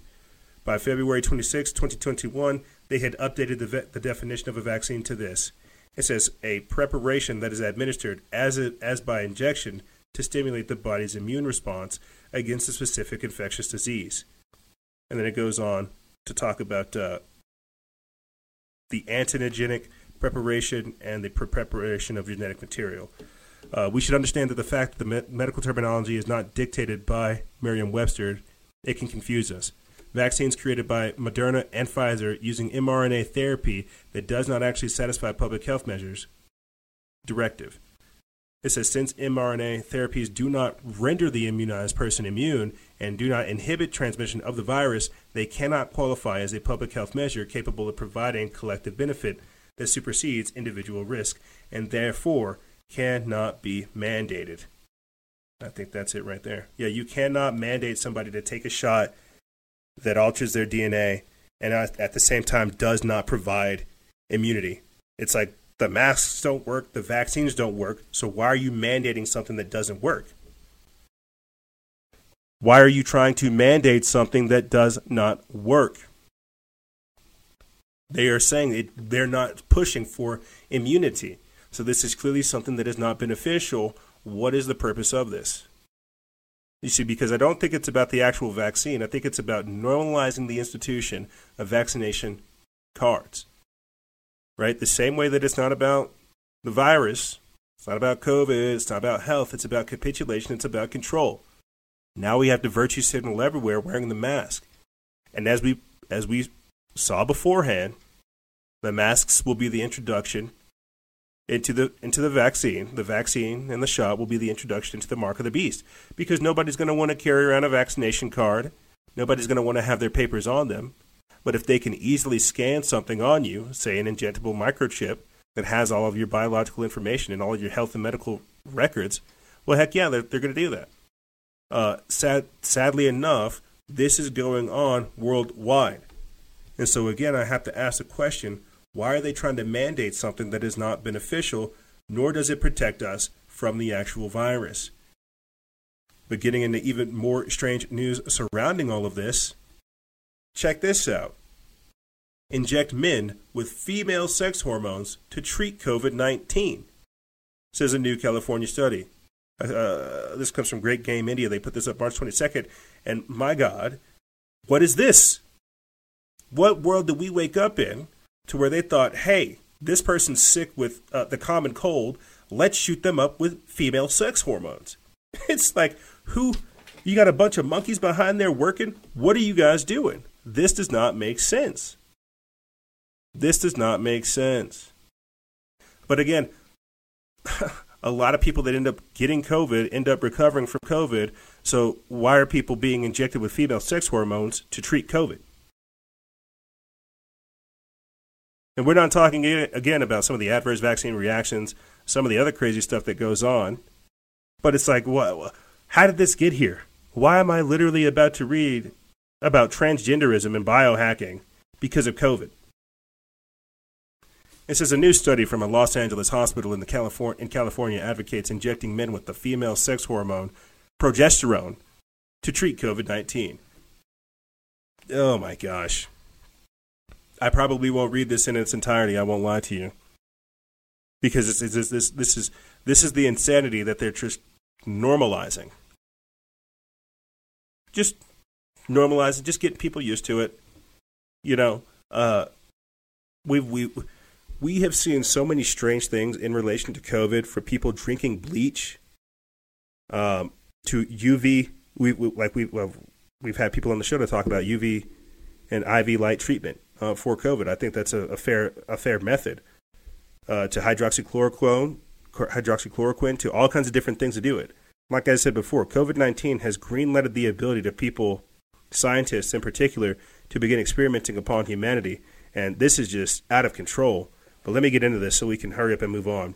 This is the trial carried out by pulmonologist Sarah Gandari of the Cedar Sinai hospital in Los Angeles recruited 40 male patients hospitalized with COVID 19, reported, reported the Daily Mail. Quote, As an ICU doctor, I was struck by the gender disparity among COVID 19 patients who were very sick, remained in the hospital, and needed ventilators, she empathized. Quote, one group acted as a control sample for comparison and received only the standard medical care given at the time for the disease. Quote, the experimental group, meanwhile, also received 100 milligram injections of progesterone twice daily for five days during the time they were hospitalized. All the patients were assessed by the team daily for either 15 days or until they were discharged from the hospital, a summary notes. Quote, while our findings are encouraging for the potential of using progesterone to treat men with COVID 19, our study had significant limitations, noted Dr. Gundari. She explained how the sample size was relatively small and composed primarily of white, Hispanic, and obese individuals with a moderate burden of other conditions which served to increase the risk of worse outcomes. Furthermore, while the trial was randomized and featured a control group, it was also unblinded, meaning that the research team, physicians, and patients all knew who had received the experimental treatment. the Daily Mail added. Earlier, researchers at the University of Miami recommended men to have fertility evaluation before receiving the COVID vaccine and to consider freezing their sperm before vaccination in order to protect their fertility. Yes, because that is a major thing. We have an article coming up in the next segment where we essentially talk about uh, how plastic pollution is shrinking genitalia and making people infertile by the year 2025 and some of the interestingly enough some of the very strange studies that came out uh, at the source or the very beginning of covid indicated that it actually did indeed uh, attack male reproductive organs uh, affecting the spermatogenesis of the people who were infected with covid-19 this was more geared towards elderly populations uh, but still the fact that you could have a virus similar to the flu uh, where it's easily transmissible or at least easily contagious, less lethal, uh, affecting the spermatogenesis of the pub, of, of, the population is still very dangerous in and of itself. But again, because they've been so shady in how they've handled this, I don't really trust anything that comes out of these people's mouths. Uh, but continuing to move on and look at more of the strange things surrounding the vaccinated. Right? You think uh, Presidents Bush, Clinton, Bush, and Obama have some of that progesterone in their veins? You think they even got like a real mRNA gene therapy vaccine? I'm not sure, man. I'm, I'm, I'm not sure. But check this out from Max Slavo over there at SHTF Plan. They put this up March 22nd. And check this out. Entire school district in Pennsylvania closed Friday after more than 40 staffers called in with, quote, vaccine reactions. So the gene therapies, not the hormone treatment, not the progesterone, the gene therapies are negatively affecting people. Like guys, here before I even before I even get into this, let me see if I could try to make it a little bit more more, more relevant. There was a twenty a twenty seven or twenty eight year old uh, registered nurse who was pregnant, married, in, in, in, in a somewhat similar situation, she took the vaccine and she died. Like there are so many horror stories out there surrounding this uh, that literally we are watching a public experiment go in live time. We are seeing the people become sacrificed. I talked about this just last week. You know how how how we are for sure seeing vaccine suicide. There was a what, where is it? I think I have it here from from last week's notes. There was a there, there, there was somebody that actually advocated saying, I will kill myself for this vaccine. If it helps other people, I will sacrifice myself for this vaccine. So think about this. This is the anti human nature of COVID. People already know the vaccine is going to hurt people. They're trying to go ahead and get, a, get out and ahead of it, saying, hey, roll up your sleeve, do your part. There's gonna, this is going to hurt some people. But roll those dice. You know, let's let's let's play the lotto. You might not get hurt. You might not suffer Bell's palsy. You might not have a stroke. You might not have uh, you you might not suffer from infertility. Right? You might not suffer from any of these things. But do your part, become part of the vaccinated, and let's help make society better. This is crazy. And so to see something like this, an entire school district being closed because people are having adverse vaccine reactions, the sad part is, is this is nothing new, and this will not be anything new. The, the, again, the even sadder truth about this is this is them. This is them getting us used to seeing public experimentation and living with some of these adverse vaccine reactions. Us living with some of the side effects, right? This is this this this used to be something that they took care of in the private uh, parts of society, but because now everybody wants the shot, this is eugenics. This is population control. Let's make it all trendy, right? Let's get into this. It says more than 40 staffers in a Pennsylvania school district called in sick due to the reactions of the COVID 19 mRNA gene therapies. Pennsylvania has been vaccinating teachers and school staff members with its allocation of the one shot of the one shot Johnson Johnson gene therapy labeled a vaccine. The upper para- Perkiomen, Perkiomen, yeah, the Upper Perkiomen School District said late Thursday that dozens of staff members had already submitted a sick day for Friday, mostly due to the reactions from recent vaccinations. As of 10 p.m., 40 staff members across all five of the school's districts had called out sick, the superintendent said in a message. Friday is categorized as a functional closure, meaning there is no school because there are not enough staff members to teach classes in person or virtually. It goes on to say that the day will have to be made up like a snow day, the superintendent said. The CDC says side effects of the three currently approved vaccines, Johnson Johnson, Pfizer, and Moderna, could include tiredness, headaches, muscle pain, chills, fever, and nausea, as well as pain or swelling at the injection site. Side effects should clear up a few days after getting the vaccine. Another side effect is death, and the mainstream media is continuing to leave that one off the list.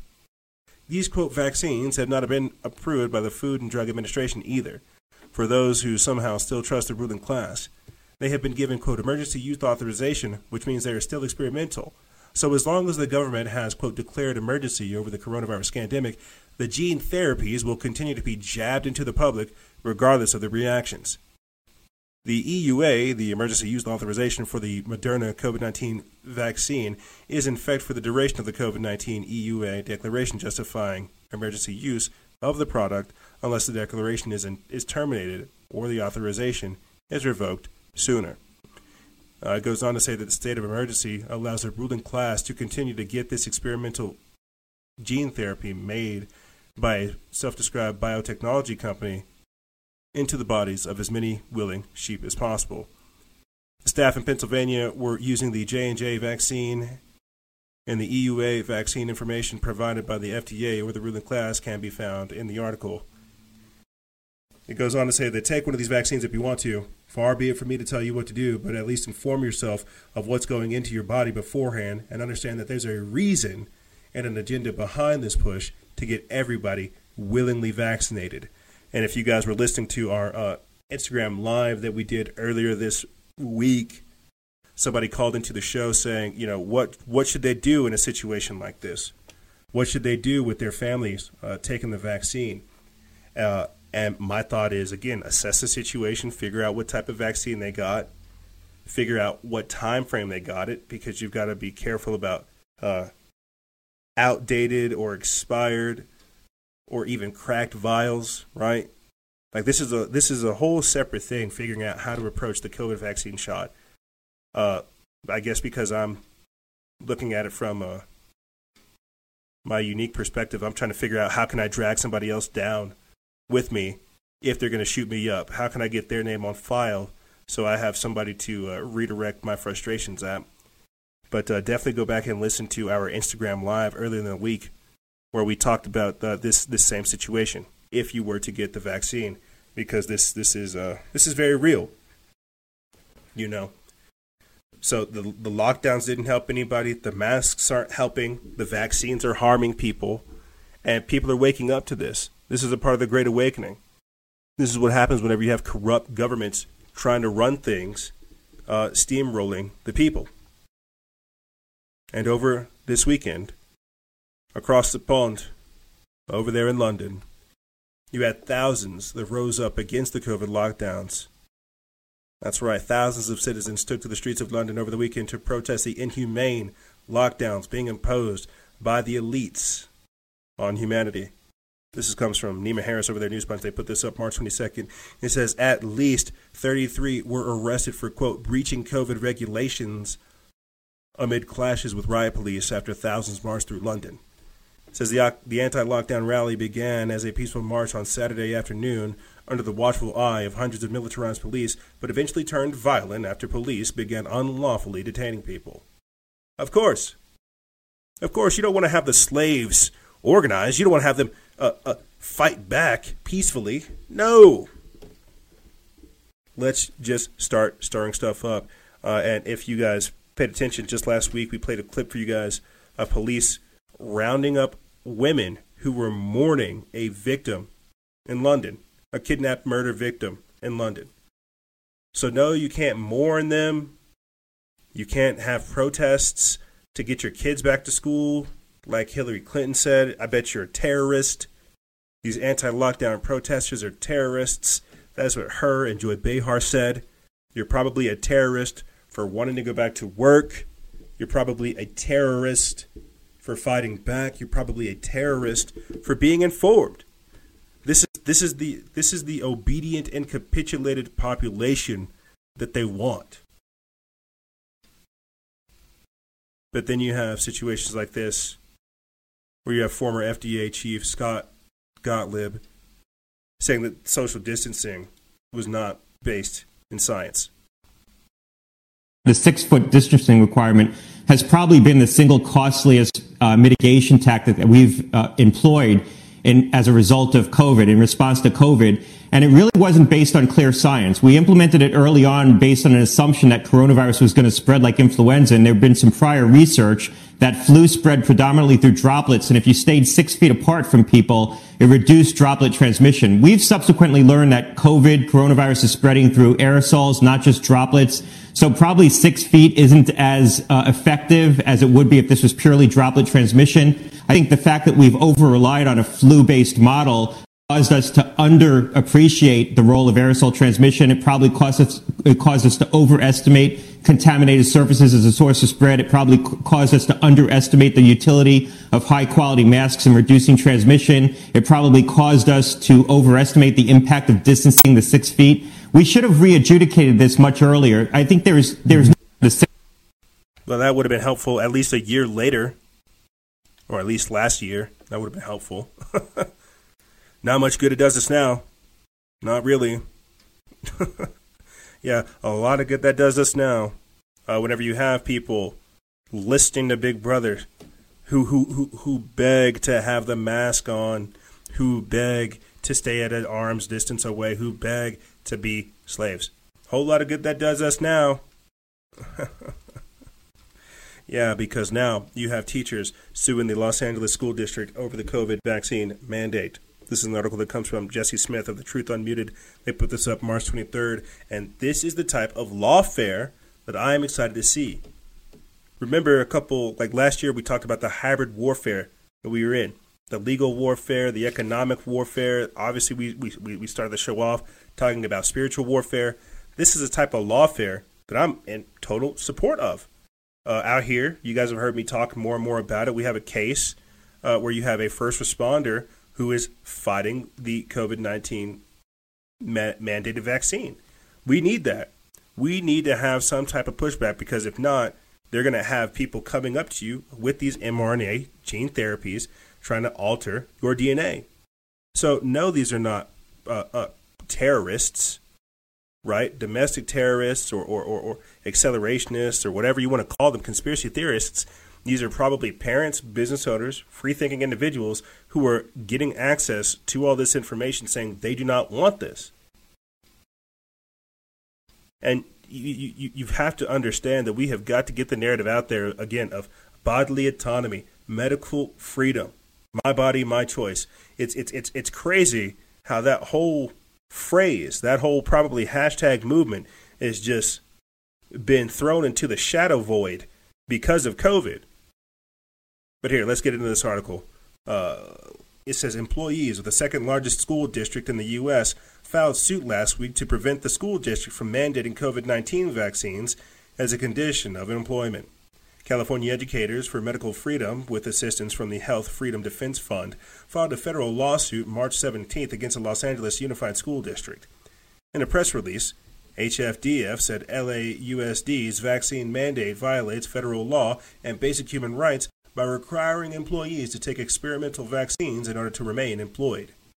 All COVID vaccines available in the U.S., Pfizer, Moderna, and Johnson & Johnson, are approved under the U.S. FDA emergency use authorization. By the FDA's own definition, that makes the vaccines, quote, experimental until or unless the FDA license them. School employees alleged in their complaint that the statute granting the FDA power to authorize a medical product for emergency use, uh, 21 U.S. Code Section 36 BB B-3 requires that a person being administered the unapproved product be advised of the benefits and risk and of his or her right to refuse the product. That's the main thing. We have to be informed of the benefits and the risks, and we also have to have the right to refuse the product. The FDA issued a fact sheet for the healthcare providers and a fact sheet for recipients and caregivers for each of the three vaccines approved for medical emergency use, the fact sheets state that, among other things, that a provider must communicate information to the recipient prior to administering the vaccine, including that the recipient has the option to accept or refuse the vaccine. In their lawsuit, employees allege that Section 36, 360 BBB 3 recognizes that, quote, well suited doctrine that medical experiments or, quote, clinical research may not be performed on human subjects without the express informed consent of the individual receiving treatment. Yeah, so this is again more that lawfare where we're literally having to go into our state's code to figure out where we our rights, the law. You cannot administer this. This is not you you cannot mandate something like this as a condition upon employment. We have the right to be informed about this and we also have the right to say no. I'm always walking around with my form saying, you know, get them to sign this, get them to sign this. What these people are doing is the way that we need to go. We need to get into again our state code, figuring out where where what this is. Like this is I applaud this. This is this is this is the cat's meow. It says according to HFDF, the fundamental right to avoid imposed human experimentation has its roots in the Nuremberg Code of 1947, which was later ratified by the 1964 Declaration of Helsinki further codified in the United States Federal Code of uh, United States Code of Federal Regulations and adopted by the California legislature. It says that quote, no person subject to the state's jurisdiction may be forced to undergo the administration of experimental medicine without the person's informed consent. Since adoption of the Nuremberg Code, free nations have recognized that forced medical experimentation of any kind is both inhumane and unethical. Quote, there is no pandemic exception to the law or the Constitution, plaintiffs stated in their complaint. Quote, this is a very important case for educators all across America and is likely to set a precedent for all of us, said Michael Kane, New York City teacher and founder of New York, New York Teachers for Choice. Quote, sometimes all you need is someone to stand up and say no, to remind everyone that we are completely within our rights to resist government overreach, and that's exactly what this is. Government overreach. I would have to agree. Heck yeah. Looks like we're getting some woke teachers out there in Cali trying to fight back. That's what we need. That is for sure what we need. We need people willing to get some skin in the game, willing to sacrifice a little bit of comfortability for everybody else, man. That's what we need. We, we, we need less selfishness, more selflessness. We need people standing up, getting activated. I think uh, what I'll be doing in the future people ask me, well, how do we do that in my own area? How do I start my own council? How do I start my own organization? How do I how do I do that? Right? Because they the vaccines are coming for everybody. How do we do that? We're going to figure out a way to set up that type of infrastructure, or at least export those type of skills to people, because that can be done, and that's what needs to be done. We need to figure out how that case goes, keep our finger on the pulse with that one, and again, copy that template and then transplant it to your own area, because you're you're going to have things like this. You're going to have people like Boris Johnson greenlighting pubs to mandate vaccination passports. So if you don't start creating that narrative in your own local area, you're going to have that narrative of being capitulated and compliant with the vaccine taking over. You need people fighting back against this. Uh, but let me get into this article by Paul Joseph Watson of Summit.news. Uh, they put this up March 24th. Again, this is Boris Johnson, the Prime Minister uh, saying that you will need to get vaccinated in order to go into pubs. I find that crazy. Uh, and, and it is crazy because this morning, uh, just before meeting with my client and before my workout, I saw an article. We posted it on our Telegram channel of uh, people in the UK fighting back against this, because protesting this because it is ludicrous. This is again mark of the beast style stuff. We are literally in the days of prophetic politicking. Do not get it confused. But let's listen. Concept of uh, vaccine certification uh, should not be totally alien to us because, after all, uh, when you have um, uh, when you're entrusted with care of a, a patient and uh, you say you're, you're, you're, a surgeon, you're expected to have a vaccination against uh, hepatitis B. The, the, principle is, is there. Uh, this is a particularly uh, contagious disease. It can be very uh, nasty in, indeed. We've seen what happened in in care homes, as we were discussing earlier, it, it doesn't seem to me to be irresponsible at all for the far from it. It's wholly responsible for um, care home companies to, to think of, of, of requiring vaccination.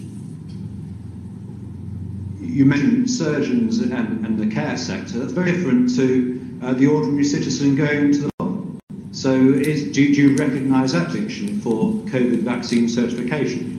I think that that's the, the kind of thing that, um, you know, it may be up to individual publicans, uh, will. Um, it may be up to the landlord. I, I do think that the Publicans. basic concept of. Publicans. Very, very interesting. Very, very interesting. I think that would be up to publicans. And I, and I, and I agree. I'm not just making fun of the accent. I actually definitely agree uh, because there are a couple of restaurants here. Again, vote with your dollars, vote with your lifestyle. Where I have sat down with the owners uh, about the contact tracing policies and how they do not support that. It will definitely be up to businesses, uh, publicans, uh, and other individuals to enforce again the COVID nineteen mandates where they where they ask for your, your vaccine passport, where they ask for you to wear a mask. It's it's it's it's it's not mandated.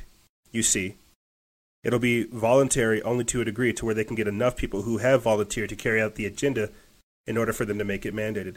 Let me read this, and then we'll continue on uh, and close out this segment for you guys. It says, despite repeatedly assur- assuring the public that domestic vaccine passports to enter pubs would be discouraged, Prime Minister Boris Johnson today signaled that landlords could mandate them when pubs begin to open next month. While speaking to MPs, members of parliament, on the commission's or on the Commons liaison committee, Johnson indicated that the government wouldn't stand in the way of pub owners demanding that customers show proof they've taken the COVID 19 jab before entering the premises. Asked if such a certificate would be required, Johnson responded that, quote, I think that that's the kind of thing it may be up to the individual publicans. It may be up to the landlord. Outdoor areas and beer gardens are set to reopen on April 17th, with indoor spaces to follow on May 17th. Johnson's attitude to the issue represents a change from previous government rhetoric, which assured the public that there would be no domestic vaccine passport. Back in December, Vaccine Minister Nadhim Zahawi declared that any form of vaccine passport would be discriminatory. Although many pub owners won't insist on proof insist on proof of having had the vaccine, polls in the UK routinely show high support for lockdown measures and restrictions. Creating such a system, where people have to show digital proof of vaccination to engage in normal everyday activities, would also virtually guarantee they'll be introduced at other venues.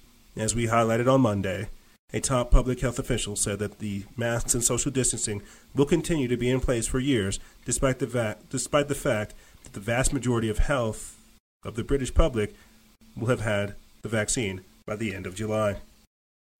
Very interesting. You know, I, I, I can't help but think of I, I can't help but think of how they don't ever admit that the social distancing didn't work and that the masks didn't work, but that the lockdown measures are going to intensify. And I won't get into again, you know, some of the some of the stats that have come with the lockdowns. Uh, just this past weekend, we had the anniversary of uh, March 20th of the, the, the, the, the lockdowns, where protests nationwide and worldwide, where people were talking about it. I mean, it's it was it was it was truly empowering to see so many people activated and engaged on this type of stuff, man. And so there's no way they can keep this. There's no way they can keep this going there's no way that they can get this many people to believe in the lie because you have situations like this. Check this out. Governor DeSantis, proof of vaccination is not required to live your lives as free people in Florida. Whoa, what a semi, what a woke statement. You're telling me I don't need to show you my papers? I don't need to show you my papers as if I'm a free person? because you know that's exactly where this is leading. This is an article by Chris Pandolfo of The Blaze. They put this up March 19th last week. You know that this is where this is going, right? I've made comparisons of how we are now the Jews and the technocrats are the Nazis. Where we, we, we've played clips for you of people being stopped in supermarkets because they're not wearing their yellow star. You know that's where this is going. That if you don't show them your papers, if you don't have a mark of the beast, you will be you will be uh, excluded from society. But how crazy is it that we have places like South Dakota and Florida that are fighting back against this, using common sense practices to show that this is a scam? Let's get into this. It says as vaccine distribution reaches the 100 million mark in the United States and Americans yearn to return to their normal lives, some state governments and private industries are considering adopting a vaccine passport program. But not Florida. Governor Ron DeSantis said Thursday that under no condition or no circumstances will Florida impose a statewide mandate requiring people to show documented proof of their vaccination before traveling or attending large public gatherings like concerts or sporting events at least not while he is governor. Quote, I just want to make very clear in Florida, we are not doing any vaccine passports. All those experts said that it was a bad idea. I think it's a bad idea, and so that will not happen. And so folks should get vaccinated. Ah, shucks. If they want to. We'll obviously provide that, but under no, senses, no circumstances will the state be asking you to show your proof of vaccination, and I don't think private companies should be doing that either, DeSantis said Thursday. The governor believes it's all Floridians' individual responsibility to decide whether they want to get the vaccine and what kind of place they go to or activities they do. Quote, to start going down the road of vaccine passports, I mean, you have some of these states saying to go to a sporting event, you have to show either a negative test or a vaccine proof. I think you just get, I think you just go to make decisions.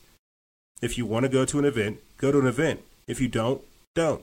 But to be requiring people to provide all this proof that's not how you get society back to normal. So we're rejecting any vaccine passports here in the state of Florida, DeSantis said. The idea of showing proof of vaccination before being permitted to travel in places is gaining traction worldwide. On February 21st, Israel introduced the quote Green Pass as an app Israelis can download to display proof that someone has recovered from COVID-19.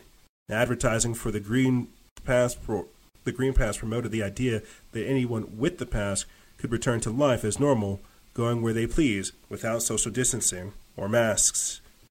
And this is, a, again, an article that came out from Business Insider earlier this week talked about how uh, black market transactions of uh, COVID, of, of, of, vaccination cards, has skyrocketed, like up upwards of 300%. So what they're saying is people are going onto the dark web, and you have people on the dark web coming up with fake vaccination cards, and you have people using the dark web to come up with these these these these passports. So I find that super fun and super cool that even whenever you have crap like this going down, there is still a massive black market that is literally designed to bypass this. Because you're not going to have people capitulate to this. You're not going to have them try to. You, you cannot try to hold people's freedoms hostage and not expect people to work around uh, that control factor. You see, but this is the world they're creating. So cool, isn't it? Right? So trendy. I could get a free I could get a free Krispy Kreme donut if I just get my, my, my, my, my gene therapy. This is the world they're creating. This is the insanity they want us to entertain. But speaking about entertainment, we're going to take a quick break. And when we come back, I'm going to entertain my supernatural paranormal fix by getting into paradigm shifting technology, and UFOs being released on the public. On top of that, we'll be talking about how scientists are ready to con- ready to conduct their dimming, their sun dimming experiment this summer. We're talking about futuristic technology, the new world order, the technocracy, and everything else they have in store on the other side. I hope you guys entertain this and more. Don't go anywhere. This is Freedom Faction, and over here on Factions of Freedom and we'll be right back right after this. That's what Americans do now. They're always willing to trade away a little of their freedom in exchange for the feeling, the illusion. Victimizers beware. The racist and biggest greatest nightmares. Social justice warriors. It's the bias response team. If you've been offended, your feelings must be defended.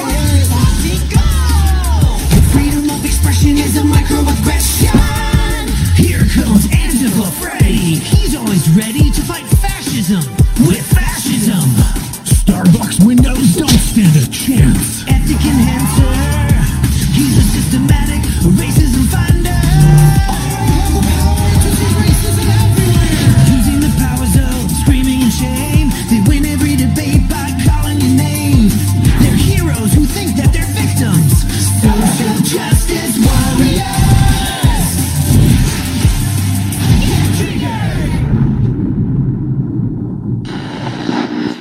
Have been completely wiped out. We have our evacuation of all counties. I report complete devastation. We have a giant squall, cloud, coming up the path.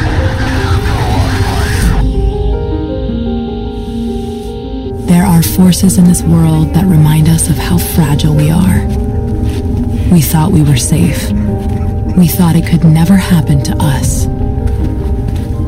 Then life, like a fog, descends upon us, blanketing our memories. Through the haze, we travel its hidden paths, lost in its secret places. And when the storm, turbulent and immovable, forces us to shelter, we remember.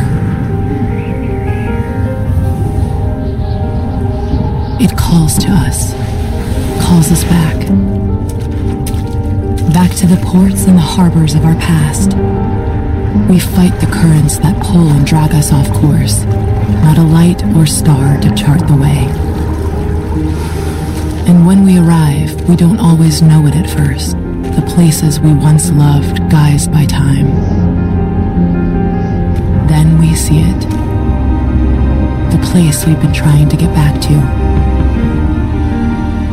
Safe at last, we've found our way home.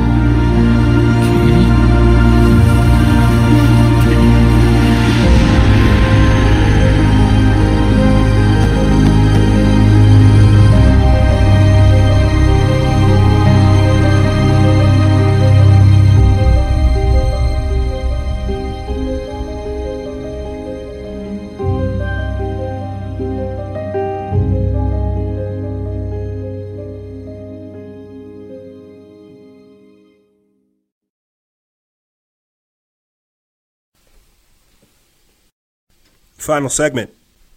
And we're back. And there is a massive brawl taking place in our video ticker. Looks like it's going on in the airport. Yeah. Yeah, all because she wouldn't wear a mask. The entire airport got on uh, this lady's case. It was it's a, it's a pretty sad sight. This is the dystopia. wow, you know, it is um it's got it it really does have to go this way. It really does. You know, and I think um, I think in the future too, we're also going to change up some of the the show format uh, because there are there's a fair amount of topics that we need to cover, right? Um, that don't go with the political structure of things, with the with with with, with the political theme of things, with how we structure the show uh, just really be expecting some changes to happen in the coming episodes. And I know I keep saying that, but I just have to kind of forewarn you guys uh, because there's a lot of stuff we need to talk about. And while it is important being informed in this capacity, we, we, we, we sometimes have to switch things up in order to be more effective. And so it's interesting uh, seeing content and things I want to cover in the video ticker, but un, un, un, unable being unable to do so. Uh, in this segment, in the Dimming the Future segment, we're essentially going to be talking about uh, weather modification, geoengineering, and how this has affected us and how this is going to affect the future landscape. Right? At the start of the pandemic, I had converted I had I had uh, compared it to uh, 9/11. I compared COVID-19 to 9/11 uh, with the three towers. Uh, the first initial impact, the second initial impact, and then the tower that nobody completely thought of. We're in tower number three right now, tower seven, basically, uh, where people are completely unaware of the socioeconomic impacts of COVID nineteen and what this is bringing. And again, some of the some of the psychological devastation that it, that it has brought as well. Like Biden tripping upstairs three times. oh my gosh, what is going on? Uh, uh, COVID 1984 is so appropriate because this is clown world. You know, I and I said this before. You you are gonna have people who eventually capitulate and go along with the propaganda. They're to exhibit signs of Stockholm syndrome, and they're going to want to extend the lockdowns, extending the mask mandates, right? Mandating uh, vaccines, whatever it is that that Big Brother tells them. And now keep this type of mindset in, in, in mind, right? We've compared some of the mask hysteria to veganism. We've compared uh, the COVID 1984 clown world mindset to Stockholm syndrome. Keep this in mind because what I'm going to be bringing up here for you guys next is how scientists want to conduct the first sun dimming experiment this summer. Keep that mindset though. Right? The Stockholm syndrome mindset. I promise you, you we are going to have people like Greta Thunberg who are going to be die-hard uh, climate change activists, right? But at the same time, advocates for geoengineering and weather modification. I, I, I, I cannot predict or fore, foretell that enough. I cannot. And climate change, geoengineering, weather modification, this will play a massive part in the anti human agenda with greenhouse gases, greenhouse gas emissions. I mean, what did we talk about in the previous episode? First segment of uh, first segment of season 11, episode 7, with the climate infrastructure, where you have the White House coming up with their own uh, climate czar that monitors the greenhouse gas emissions, and how they're going to have an energy justice police that tracks your carbon footprint. Well, what do you think this is going to do? What do you think dimming the sun is going to do? So, and again, check this out, even crazier, right? Because they said sunlight could help beat COVID. Vitamin D3 could help you. Going outside, getting fresh, non recirculated air could be beneficial. Go get you some sun. Right? They said a lot of the people that ended up having severe effect or the vitamin D3 reversed the severity of COVID 19. So it's like, okay, that makes perfect sense. Get sunlight and fresh air. Right on. I'll do that. Why in God's name would the following year they approve something that dims the sun? Because this is only hurting you. Oh, well, we got to make the planet cooler. Things are heating up. It's like, well, well hold on now. Well, uh, uh, that, that's very interesting because you guys said with COVID 19, things chilled down, things got quiet. So, what is this that you guys are doing? Let me get into this article and then we'll continue on. This comes from Sarah Burrows over there at Return to Now. They put this up March 23rd, and it says if they get approval, Harvard scientists are planning to send an aerosol injecting balloon into the stratosphere this June. Harvard scientists are proposing a June 2021 test flight of a balloon, craft, balloon aircraft designed to inject the stratosphere with chalky dust in hopes are partially blocking out the sun to combat gl- global warming. So there we are. We're talking about stratospheric aerosol injections, as put forth by former CIA Director John Brennan, the very same person who said that uh, religious extremists, libertarians, anarchists, and nativists are essentially domestic terrorists. So the very same person that advocated labeling free thinking individuals as domestic terrorists has also advocated for this very same procedure that, that we're about to go, go over spraying calcium carbonate in our atmosphere to combat global warming. Let me get back into this. It says, quote, it's a small scale experiment that will inject about a kilogram of particles into the stratosphere to generate a plume of a plume a few kilometers in length that will have absolutely no physical impact on the ground, says Harvard engineering and atmospheric science professor Frank Keutsch in a video. The so called stratospheric controlled perturbation experiment is awaiting the approval of an independent advisory board. The $7 million experiment, which is set to take place in Sweden, has been funded by private donors, including Microsoft co founder Bill Gates. It's designed to mimic the effects of a volcano, which has the temporary effects of blocking out some of the sun's light and heat with its plume of volcanic sulfuric ash, but critics warn trying to outsmart nature is rife with risks. I would have to agree. I think uh, El Nino and El El Nino. I think uh, we've we've talked about this on the show.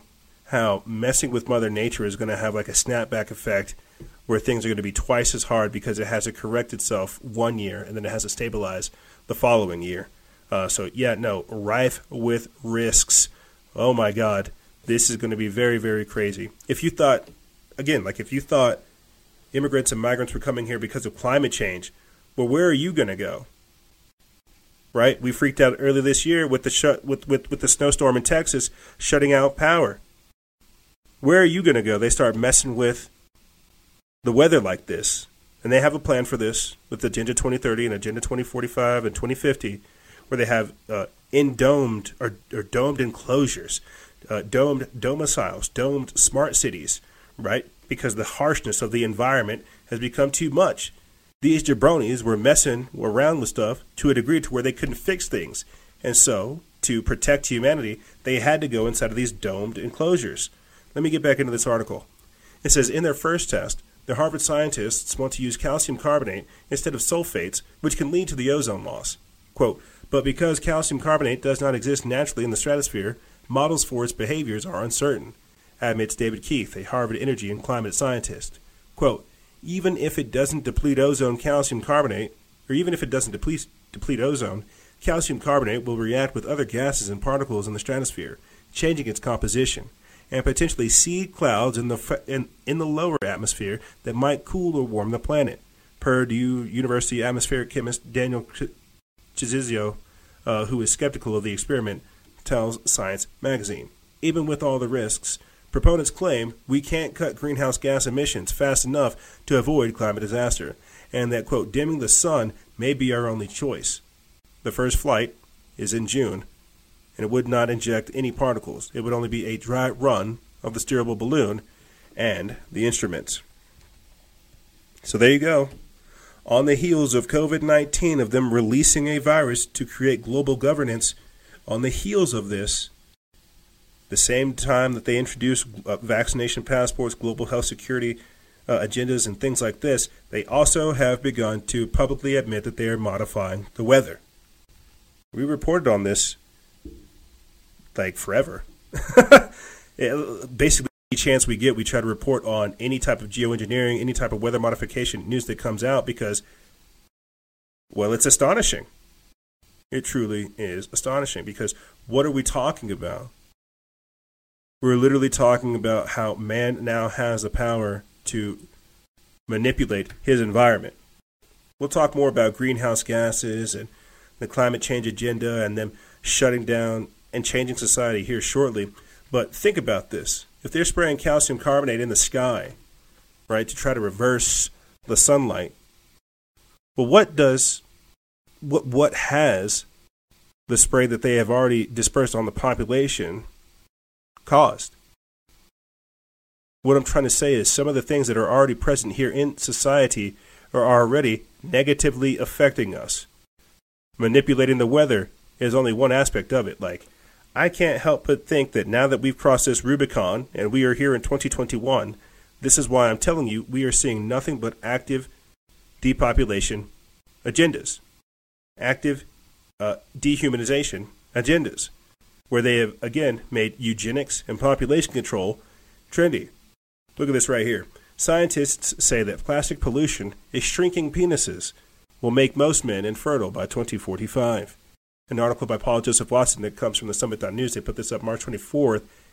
It says that humanity is facing an existential crisis. Now, before I get into this, you already know what I'm going to read. You already know what I'm going to read. You already know what I'm trying to get across. The climate change will negatively impact our population. Elon Musk has actually come out talking about a population uh, implosion, essentially, around this time period.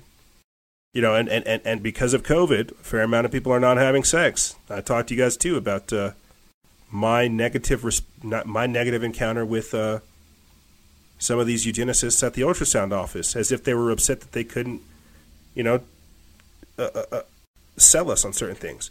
What I'm trying to say is look at how these technocrats and these scientists have gotten control of the planet and look at the crazy evil crap they're about to do.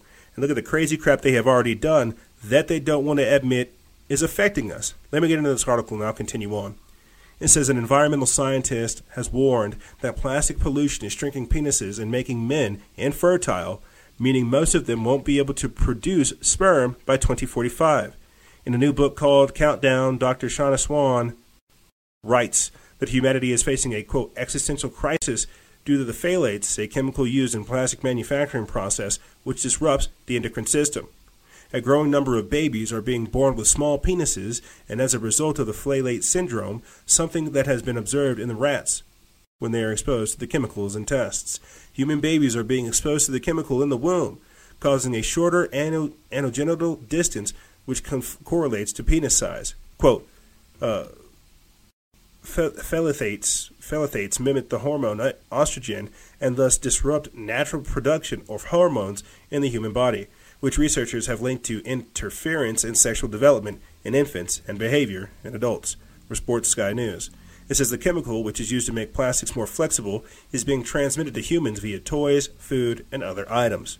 Swan cautions that, quote, our modern world is threatening sperm counts, altering male and female reproductive development, and imperiling the future of the human race, like what we talked about in the previous segment, where you have them literally trying to inject progesterone, female sex hormones into men because they have COVID. So we're not talking about transgender uh, uh, transgender surgery. We're talking about just therapies for COVID. We're talking about plastic pollution affecting fertility. We're talking about how we're constantly exposed to all these chemicals and how the society that we're creating is becoming toxic. Getting back into this, throughout her book, she cites peer reviewed studies warning about collapsing male fertility rates, including a 2017 study which found that male sperm counts in Western countries had dropped by 50% over the past 40 years. This is why they tell you they don't, like, here, I gotta pause. This is why they tell you they don't want men. They call it toxic masculinity, right? Look at these aggressive men. We need to have limp wristed, lispy people who are more influ- who, who can be influenced and don't want to stand up for anything. Shrinking penises is one thing, but depleting testosterone is another. You get what I'm saying? There, you, you, you were, and, and just the other day, Biden came out and saying that there is nothing that a man can't do that women can't do better. And I'm about to have a daughter. I'm going to teach her to be a very strong black woman. Don't you doubt it, dude. But what I'm saying is, you were seeing them scientifically try to say that men are corrupt, men are evil, men are the reason why things are messed up like this. We need to get rid of them, and we need to put women on top of everything. This is very shady. This is very shady. Of course, it would drop 50% over the past 40 years, right? The, like that that's that's that gave them a generation post World War II to make perfect that could be easily that, that, that, would carry out that same agenda. And so then for the next 40 years, right after that, they had all this all, all this all this human capital to manipulate. This is why we are waking up from this now. This is why at this stage of the game, you literally have people thinking that vaccines are medicines. We are having to clarify that this is not a medicine, that this is a gene therapy. This is not going to help you. It is actually going to make, it's, it's, it's actually going to cause a lot more problems. This is why we're having to have the actual study of vitamins, nutraceuticals, supplements, healthy routines, instead of just saying take the shot, because the shot came from uh, it, it came from so-called medical studies. You see, of course, sperm counts would drop over the past by fifty percent over the past forty years. They experimented on us. They they they they, they dehumanized us. They got us down to a point of passive uh, of, of passivity to where we can be manipulated. That's why you have all these these these unfortunately weak-willed people who don't know what's going on. Let me get back into this because this is actually very telling. It's not so much about uh, shrinking penis, penises or infertility. It's about a the, the, the current state of the human being. Let me get back into this. It says while birth rates continue to plummet as a result of declining in, of, of declining fertility, young men are also being told to remain single, while women in the West are socially engineered to believe having children and devoting themselves to motherhood isn't fulfilling. It's true. I literally saw a lady say that, oh well, you know, I just I I couldn't have a kid because I had to buy this house and I had to get like a, a, a uh, uh, uh, some fancy car. It's like her and her husband were sitting there straight faced looking at the camera. I think this was like on that babies document docu series on Netflix, looking at the camera saying, "Oh, well, we didn't we chose not to have kids because we had just bought this house and we had car payments." It's like so you're literally putting car- carnal things, fleshly things before like life. That's crazy. Motherhood isn't fulfilling, right? Fatherhood isn't fulfilling. Being a parent isn't fulfilling. Having a job, working for the man, working for some, someone else is. This is this is this is very appropriate because again, this is the a socioeconomic reformation. This is the socio-political reformation. Uh, let me let, let me get back into this.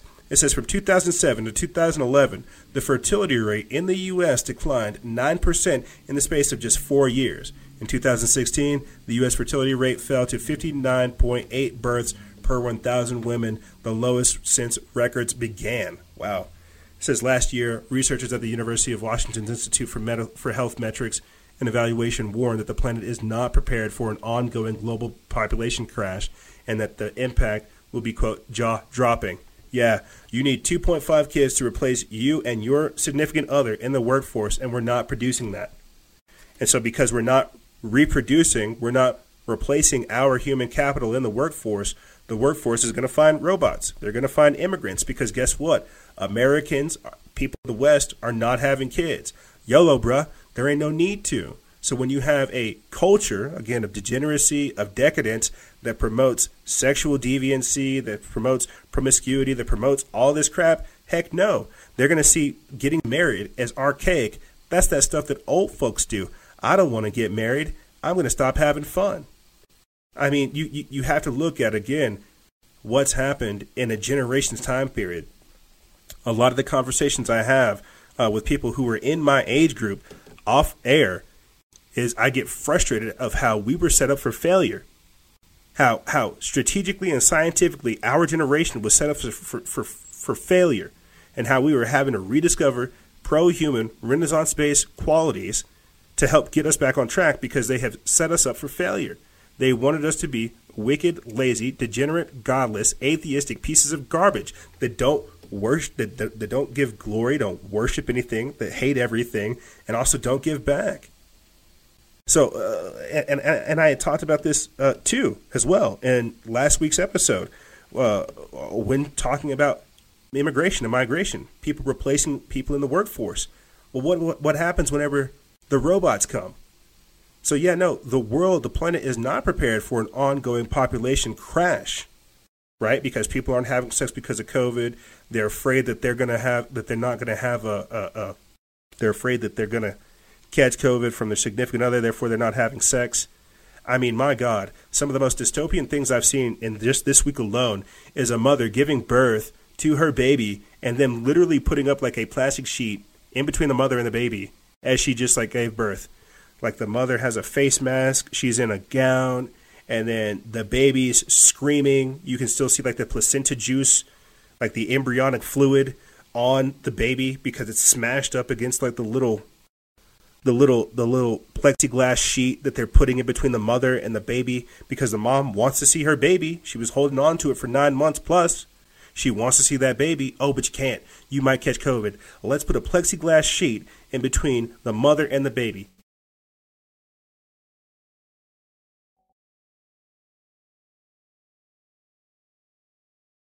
About the ongoing population crash. Yes, I'll be talking about that. I'm sure in the in the, in the coming weeks. Uh, DNA-based dating, eugenics, and population control being made trendy, because this is this is this is going to be something else, dude. All of this is something else. So I'm sorry to go on like a five to ten minute rant about that, but this is a massive thing. When we talk, listen, when we talk about mental health epidemics, the suicide records going off the charts, what is going to be left here? That's, what I'm saying. The the the, the plastic pollution, shrinking penises, and making people infertile. That is such a multi pronged topic that it's like, how could you not get upset about what is happening to your fellow man? So, um, wow. Let me uh, let let me let me get reconfigured. Let me get reconfigured, and I think the best way to do that is by getting into this article right here, which explains everything, right? Because of that ongoing global population crash, right, you're going to have things like this.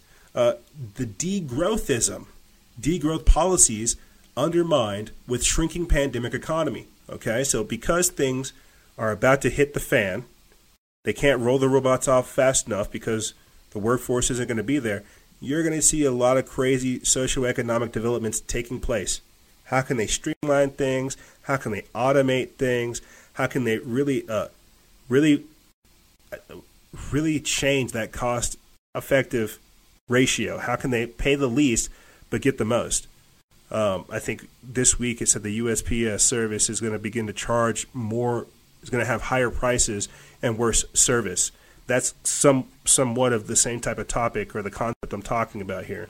So because you are going to see all these crazy things happening, you're going to see again that paradigm shift, that socioeconomic change, that reformation take place, the great reset, so to speak.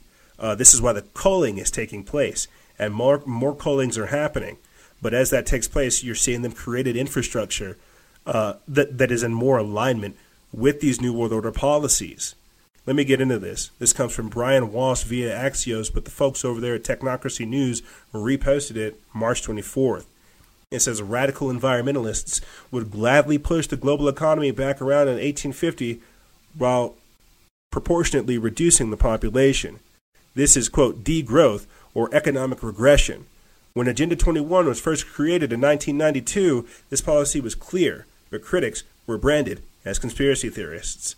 Some environmentalists and economists are pushing for degrowth, stabilizing or even shrinking the economy to avert environmental cat- catastrophe.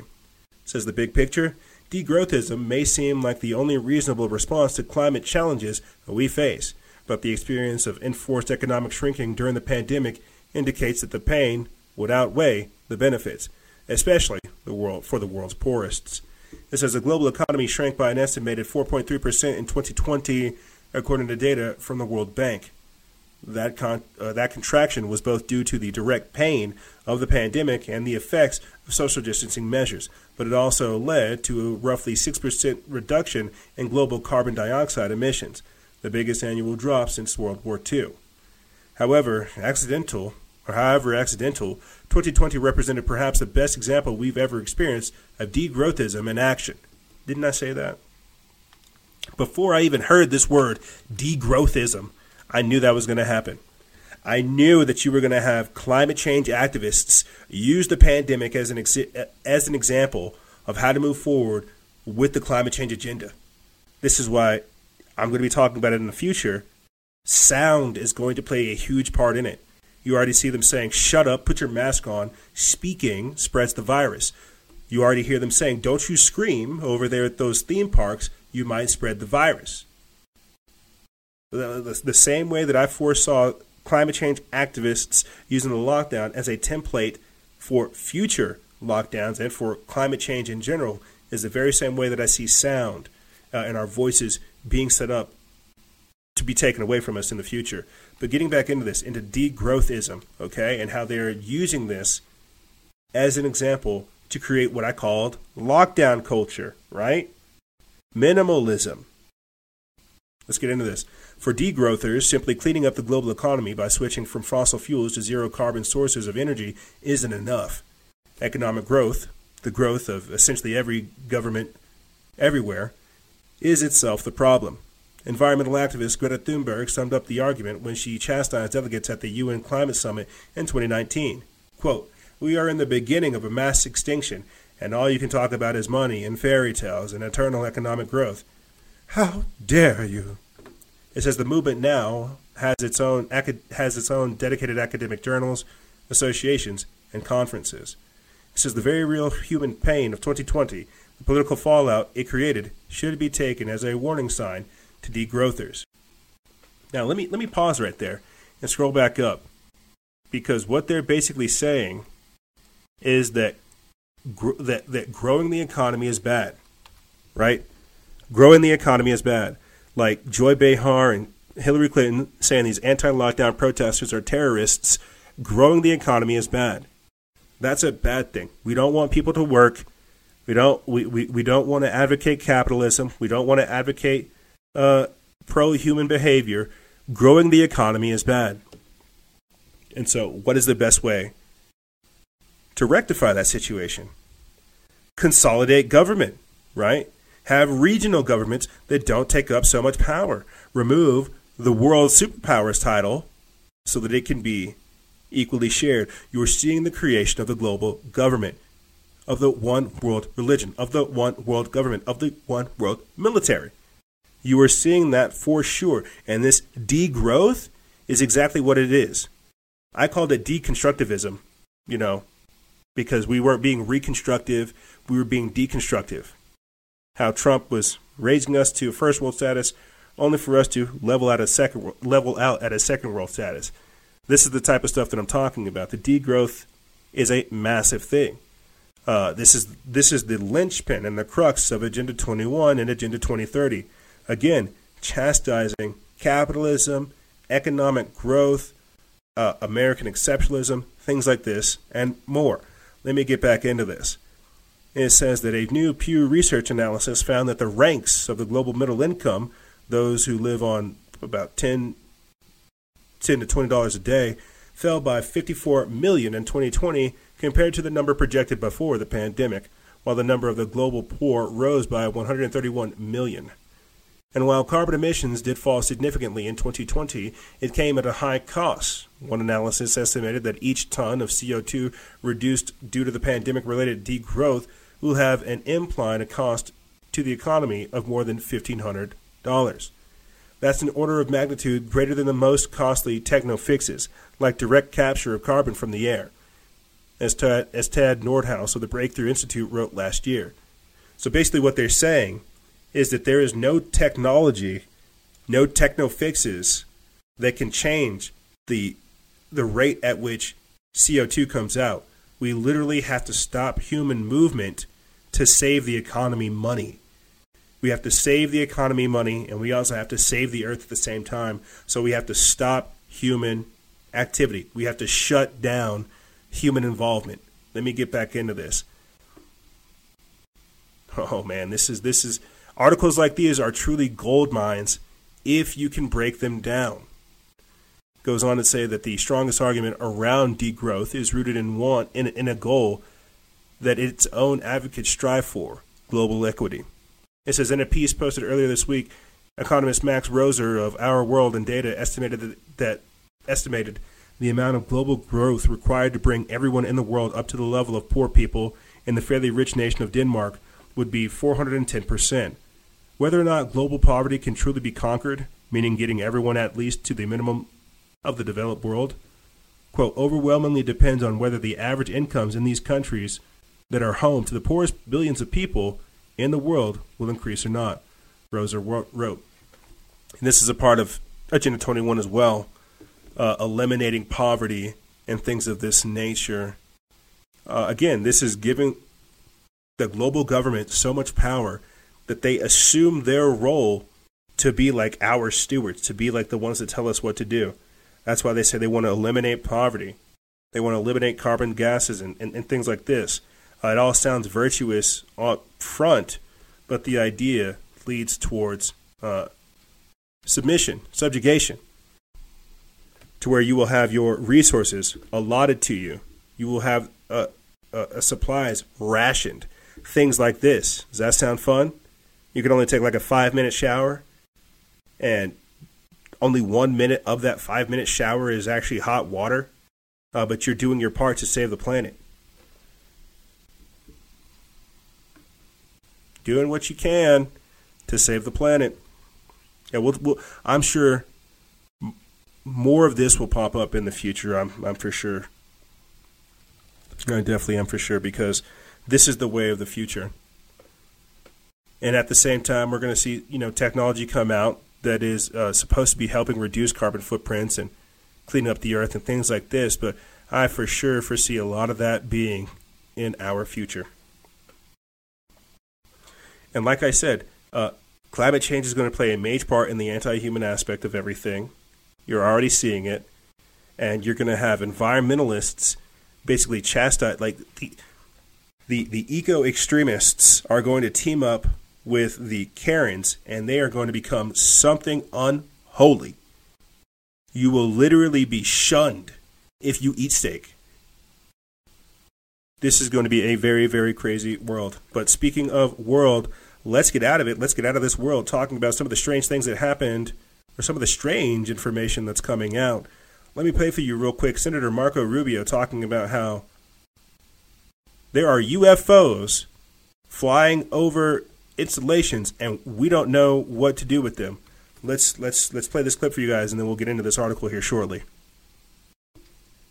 Switch up. Uh, like I told you, I don't know. I don't know the answer to what it is, but it's stuff that's there, and people. So you're, but you're on an intel committee. They don't even tell you what's going on. Well, I think they tell us what's going on. I mean, there's stuff flying over the top of our military installations, and they don't know who's flying it. They don't even know what it is. Um, so that's a problem. We need to find out if we can.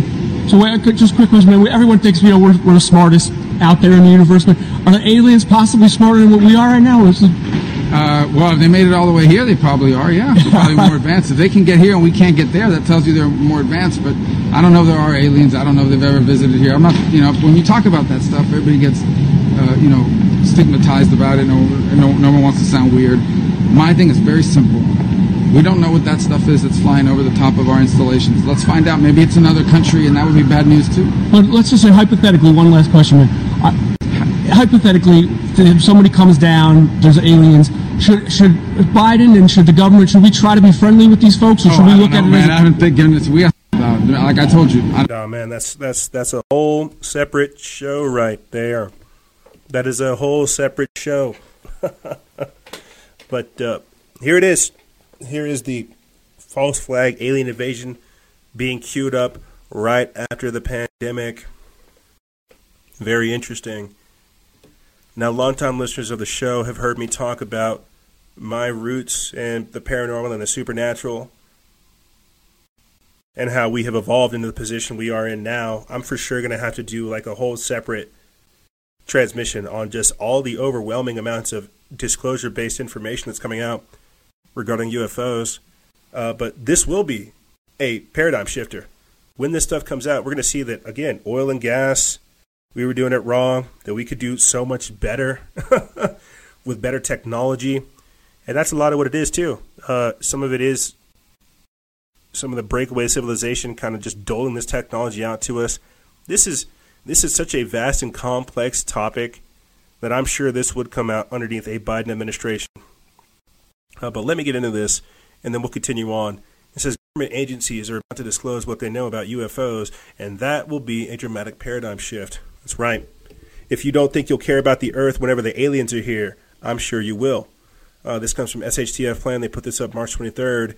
It says, "Do you believe in UFOs?" Decades ago, if you answered if you answered yes to such a question, many would have considered you a nut job. But at this point, UFOs are no longer conspiracy theory any longer. In fact, even the U.S. government is admitting that they exist. And in just a few weeks, we may learn a whole lot more about what the U.S. government really knows about this phenomenon. When President Trump signed a $2.3 trillion COVID relief bill last December, it contained a provision that requires all U.S. intelligence agencies to submit an unclassified report to Congress that reveals all that they know about UFOs. In December 2020, President Trump signed a coronavirus relief bill that included an interesting stipulation. The bill set in motion a 180 day time frame in which U.S. intelligence agencies must tell Congress everything they know about UFO sightings via an unclassified report. Remarkably, in what sounds like the opening crawl of an unimaginative sci fi film, the report must also include an analysis as to whether or not UFOs pose a threat to national security. Perhaps one day, one our puny primitive weapons will be used to bring democracy to spacefaring civilizations. Unfortunately, the U.S. intelligence agency insisted that 180 days did not give them enough time, and so now the report is expected to be released somewhere around June 1st. But it is coming, and the COVID relief bill was very specific about what it must include. The report will include all data found through geospatial intelligence, signals intelligence, human intelligence, and measurement and signals intelligence. Classified information held by the Office of Naval Intelligence, the, the Unidentified Aerial Phenomena Task Force, and the FBI will be included as well. It will be fascinating to see what actually ends up in this report. Personally, I don't think that the intelligence agencies will come even close to revealing everything that they know, but the fact that former director of national intelligence John Ratcliffe was willing to share so much information during an interview with Maria Bartiromo on Friday seems like a good sign. According to Ratcliffe, there have been sightings all over the world. That's true. That is for sure true. I wish our page was geared more towards it, but that is for sure true. Uh, the level, not even the UFOs are being sought are, are, are seen today is just out of this world. It, it truly is. Let me go ahead and try to see if I can pull up this clip of uh, Director of National Intelligence John Ratcliffe on that show, on Fox's show with Marina Bartiromo, uh, talking about some of the strange things they're seeing.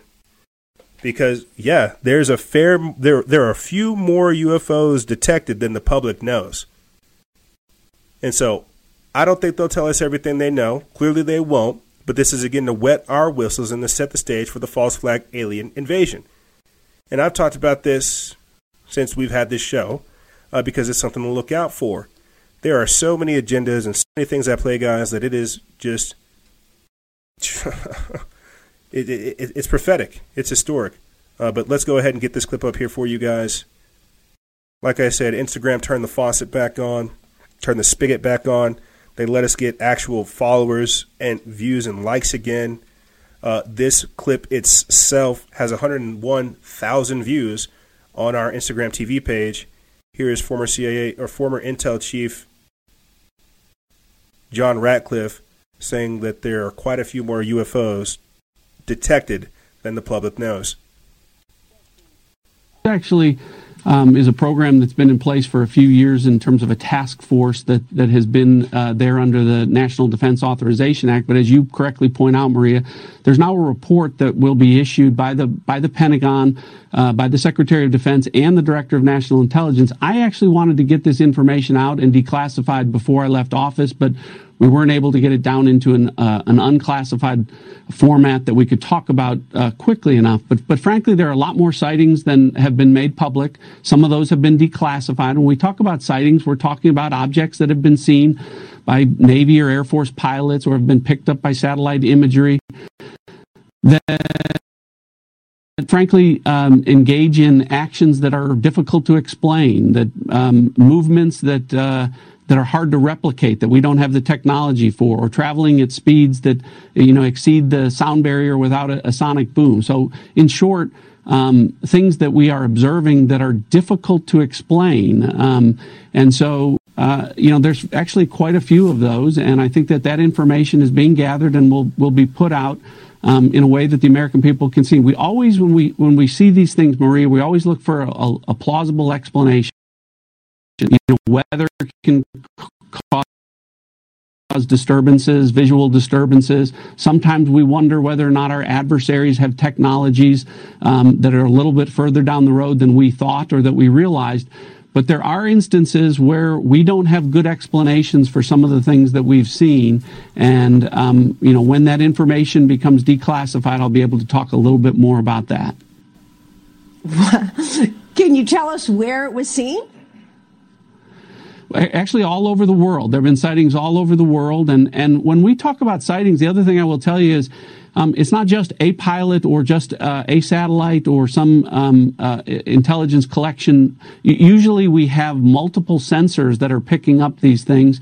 And so, uh, you know, again, some of this are just, they're unexplained phenomenon. Um, and uh, there's actually quite a few more than have been made public. So I think it'll be healthy for uh, as much of this information to get out there as possible um, so that American people can see. Actually, cool um, is a program that's been in Super place cool for. stuff. There is former Intel chief John Ratcliffe, uh, former director of national intelligence John Ratcliffe, speaking with Fox News' Maria Bartiromo Friday about UFOs and unexplained sightings. I find all of this so fascinating uh, because there are so many different ways to ponder this type of information. You could look at it from being fallen angels. You could look at it being from being uh, uh, AI. You could look at it from being uh, breakaway civilization. You can look at it from being uh, uh, military personnel. There's so many different ways to look at this that it is truly mind-boggling because we don't know. That's why they're called UFOs. I mean, we know the overarching agenda of the Illuminati is to break open the gates and let forth these demons in here.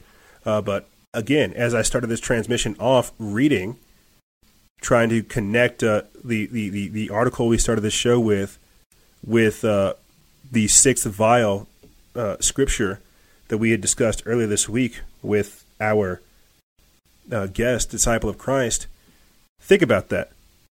Yes, this is the agenda, but how do you get people to normalize this? Let's see. You know what? Let me see if I can go ahead and pull this up for you guys real quick instead. And then I'll get into this article over here because this is all so cool that it needs to take time uh, to be broken down and looked at in a cool way. I really do appreciate looking at this type of stuff. Uh, but here, let's let's pull up this quick verse for you guys. This is Revelation chapter 16, verse 12.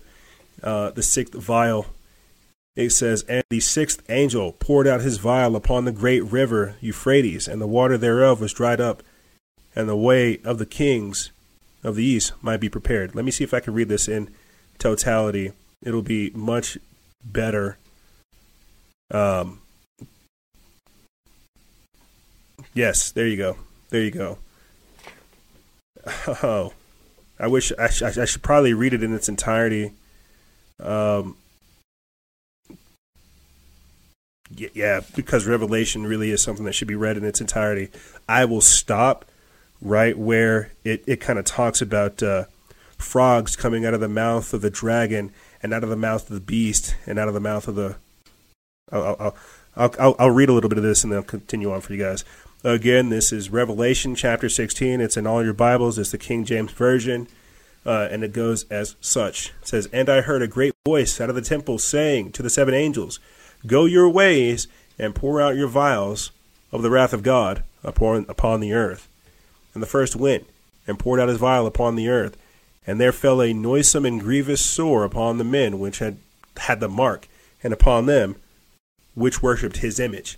And the second angel poured out his vial upon the sea, and it became as the blood of a dead man, and every living soul died in the sea. And the third angel poured out his vial upon the rivers and the fountains of waters, and they became blood. And I heard the angels of the waters say, Thou art righteous, O Lord, which art and wast, and shall be, because thou hast judged thus. For they had shed shed the blood of saints and prophets, and thou hast given them blood to drink, for they are worthy. It's like if this is what you want to do, here, this this is what you want to feast on, right? You pizza gate eating pedo gate sons of guns. If this is what you want, the blood of the saints, drown in it. Because that's what you want. And the fourth angel poured out his vial upon the sun, and the power was given unto him to scorch men with fire. And men were scorched with great heat, and blasphemed the name of God, which hath power over these plagues, and they repented not to give him glory. And the fifth angel poured out his vial upon the seed of the beasts, and kingdoms were full of darkness, and they gnawed their tongues of, for pain, and blasphemed the God of heaven because of, of their pains and their sores, and repented not of their deeds. And the sixth angel poured out his vial upon the great river Euphrates, and the water thereof was dried up, that the way of the kings of the east might be prepared. And I see, and I see three un- and I saw three unclean spirits like frogs come out of the mouth of the dragon, and out of the mouth of the beast, and out of the mouth of the false prophet. For they are the spirits of devils, working miracles, which go forth unto kings of the earth and the whole world to gather them to battle of that great day of the God Almighty of, of God Almighty. So I'm going to stop right there. Okay, I'm going to stop right there. We're at Revelation chapter 16, verse 14. I'm going to stop right there because, again, what that makes me think is when these entities get here, they will be working and commingling with humans to carry out God only knows. It won't be something that is. It, it, it there will be a moment where the charade is up to where we all stop playing this game with them, to where we see them for what they are. But until then, they will be welcomed. They will be welcomed, not necessarily as our alien saviors, but as friends. You're like, how do we get over here talking about like aliens, demons, and UFOs? EJ, like, what the heck? It's like because some of these UFOs, some of them are piloted through AI, some of them are shape shifting uh, fallen angels. Some of them are uh, military individuals who are able to pilot these. Some of these are our foreign adversaries. But the reason they are making things so murky is because of the overarching agenda is to get us to want to see these entities that do not have dominion or authority to be here to be here. This is a much deeper, uh, a, a much a much more deeper topic than we have the time to cover. That's for sure. uh, so check this out right here: paradigm shifting UFO tech that alters space time is operable, says U.S. Navy Chief Technical Officer. Now, this is an article you guys can find over there on Liberation Legion. We put this up March twenty, uh, March sixteenth. It's from Collective Evolution by Arjun Walia. And before I get into this, the reason why you have to know that there is a technological aspect to it, that there is a governmental aspect to it, that there is a spiritual aspect to it, and an unknown variable aspect to all of this that we have to keep in mind is because who developed the original technology? You could go look at things like Ancient Aliens, where they'll tell you, you know, they, they, they, they had a Vimana in the Bhagavad Gita, where there were space gods and things like this. Or you could listen to, you know, the Anunnaki and how they're uh, uh, uh, time traveling scientists who seeded the planet. Yeah, for sure. But what what is the notion that keeps that we keep coming back to? Extraterrestrial involvement, extra dimensional involvement. Somebody gifted us this knowledge. Who is the original progenitor of this information, or the progenitors of the information? We need we need to take time to do this to do like an actual deep dive into the book of Enoch, where it talks even more in depth about this, about the different angels and how they came here, or how when they when they left heaven, when they left their first estate, and they transgressed when they came to earth, they taught men not only not only blacksmithing, magic, uh, beauty, and other things as well. Who gave these people this information? Right? We could talk about CERN. We could talk about the Large Hadron Collider. Who is who is telling these people to create this technology that that, that, that, that enables the ability for us to communicate across the veil? Right? Altering space time is definitely not easy. But somebody or something needs that capability. Oh man, this is such a again such a fascinating topic. I have to wait until the end to really let my freak flag fly. But let me get into this. Uh, this is the author of the article writing this, Arjun Walia. It says I was recently scrolling through the Twitter feed of Christopher Mellon, the former Deputy Assistant Defense Director for for Intelligence from 1977 uh, to to 2002. I was in doing so, I came across an interesting post from the Drive regarding documents they received via the FOIA, Freedom of Information Act, regarding a quote space-time modification weapon developed by the U.S. Navy, which apparently has already gone through experimental testing. This, in turn, led to me to evidence suggesting that other revolutionary types of technology that could no doubt be used to change the world for the better in a major way was already, quote, operable. On a side note, Mellon is one of many with such a background who has been speaking about and creating awareness regarding the reality of UFO phenomena for a few years now. He was part of the quote mainstream UFO disclosure initiative, quote to the stars, which seems to be, in my opinion, a Department of Defense mainstream UFO disclosure initiative. He has left that initiative, which has been heavily scrutinized by UFO researchers who feels it portrays the phenomena with a threat narrative attached to it when there is no evidence to do so. I'd have to disagree. If you look into the works of Dr. David M. Jacobs, somebody I always go back to, he does not have a popular or a, a, a optimistic, new age, lovey dovey approach to our so called space brothers, to these people who are coming here abducting people and conducting experiments or eh, conducting experiments. That threat narrative that's attached to it is because they're seeing what's going on, they're seeing how they're operating with impunity, and how there is no accountability for these so called extraterrestrial visitors. And so while you have some people in one camp that think that this is a good thing, when you really drill into this, this is not all right. I like I got to pause right here. And I'll get back into the article. I made a joke about a couple like a couple days ago. I made a joke about how the very same thing. You couldn't when you look at the alien abduction phenomena, people who were literally being kidnapped in the middle of the night, subjected to all kinds of different tests implanted with, with, with, with, with microchips and things like this, literally having to put uh, tin foil on their head to bounce out the signals, that, that, that used to be a real thing because people were being experimented upon. Fast forward to where we're at now, you have people who cannot wait to get implantable microchips that have all their biometric and uh, uh, medical information on these chips. So what I'm trying to tell you is who was experimenting on these people? Who is kidnapping these initial uh, these these these these initial individuals? Right? Because if you follow that rabbit trail, you keep going down the alien abduction and, and, and UFO phenomena. There were people, military people. Uh, Bud Hopkins did a great a great book on this. I forget what it's called at the moment. But there were military people who were following up with some of these abductees post their abduction. So so so so these people would be abducted by aliens, air quotes, in one iteration, and then once they were returned back to their environment, they were literally visited by military people who essentially gave them like a debriefing, asking, "What did the aliens tell you? What did they implant you with?" They were called MILABs, military abductions.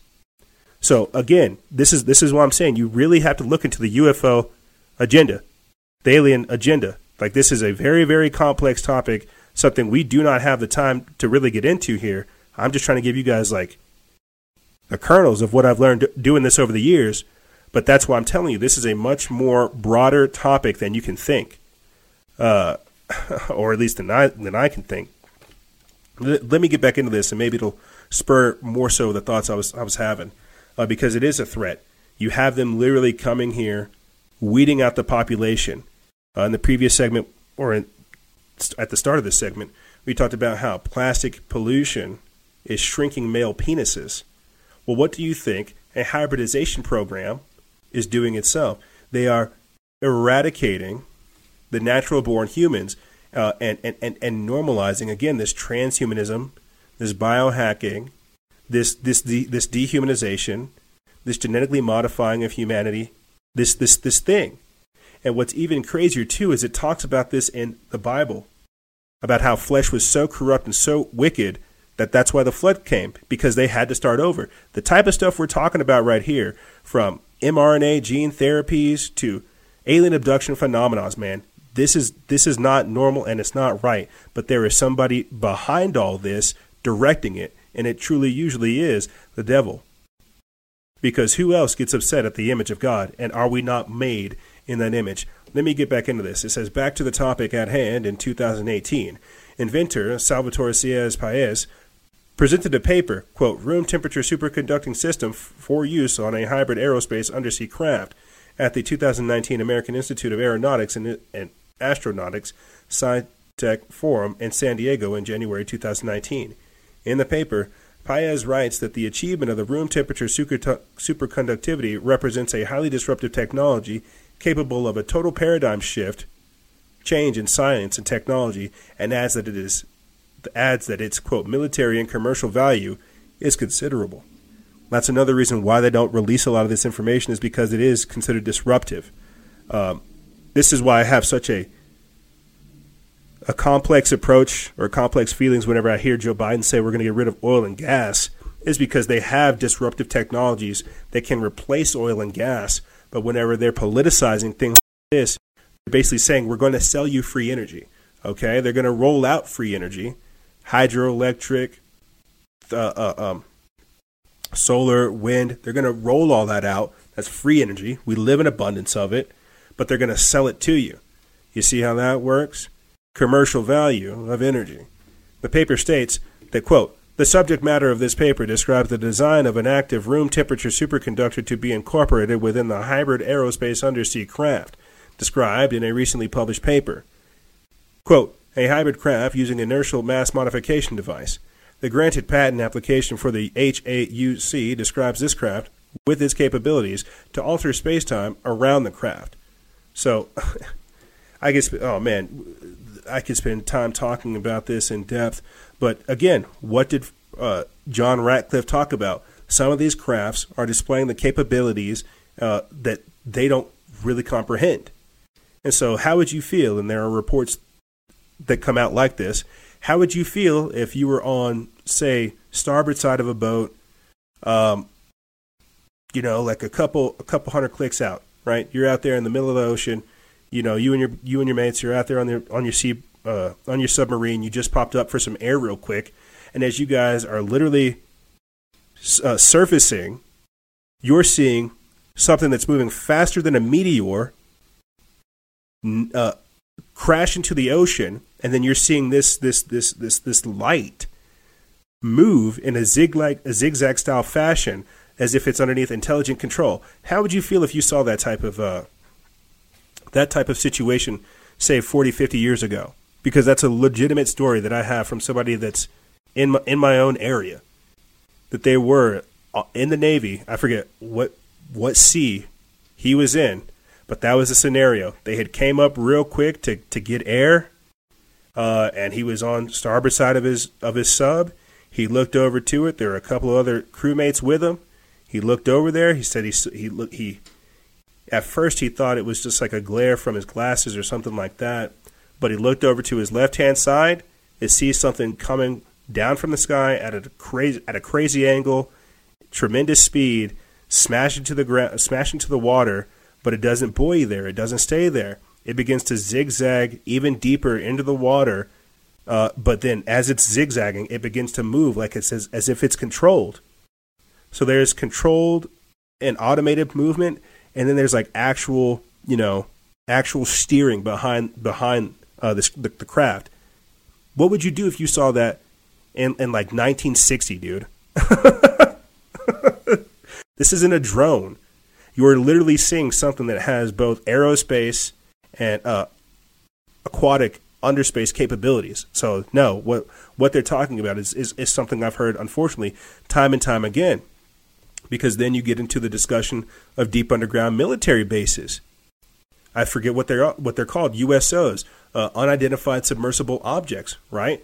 Where are some of these objects going? Whenever they do crash into the water, right?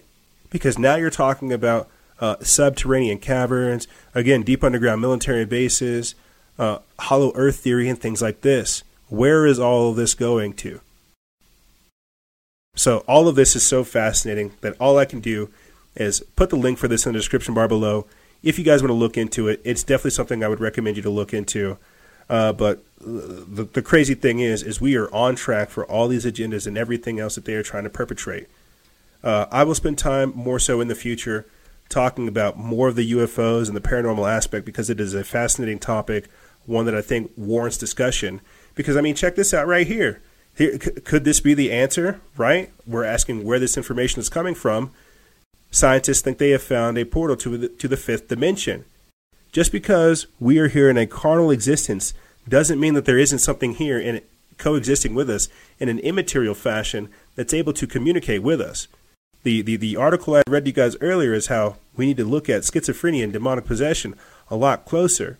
We are much more sensitive and much more in tune with things than we care to imagine. And as we move into this new world order, as we have this paradigm shift take place, we need to be very, very aware of some of the abilities and things that we are giving up and that we're actually rediscovering. I'm telling you guys, like life is much more beautiful and complex than any of these posts, than any of this political stuff could ever com- convey. But whether or not we have the mindset to to to to to understand it, to internalize it, that's something else entirely. Ladies and gentlemen, this is Country in Crisis, the Vaccinated, and Dimming the Future.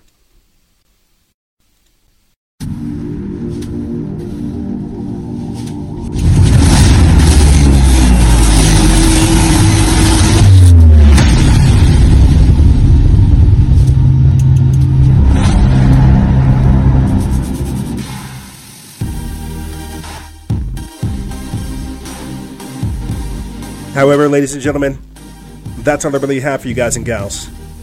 I know. We went all over the place to as many different places as we could go. But again, it's to give you that deep, comprehensive view as to what's going on and what isn't going on, and what they're not telling you about what is going on. And why it's imperative for you to become more proactive in your understanding of this world. You see, things aren't going to get easier, but they are going to get a lot more crazy. And if you can find a constant, if you can find a point of reference, it'll all make sense. This is the clown world. This is the 1984 New World Order we have found ourselves in, and we have to make sense of it for those that come after us. But like I said, ladies and gentlemen, that's all I really have for you guys and gals. If you have any questions, feel free to email me. I'll have it in the description bar below. And as always, guys and gals, stay vigilant, expose lies, and share truth. This is Noise Era, Freedom Faction, out.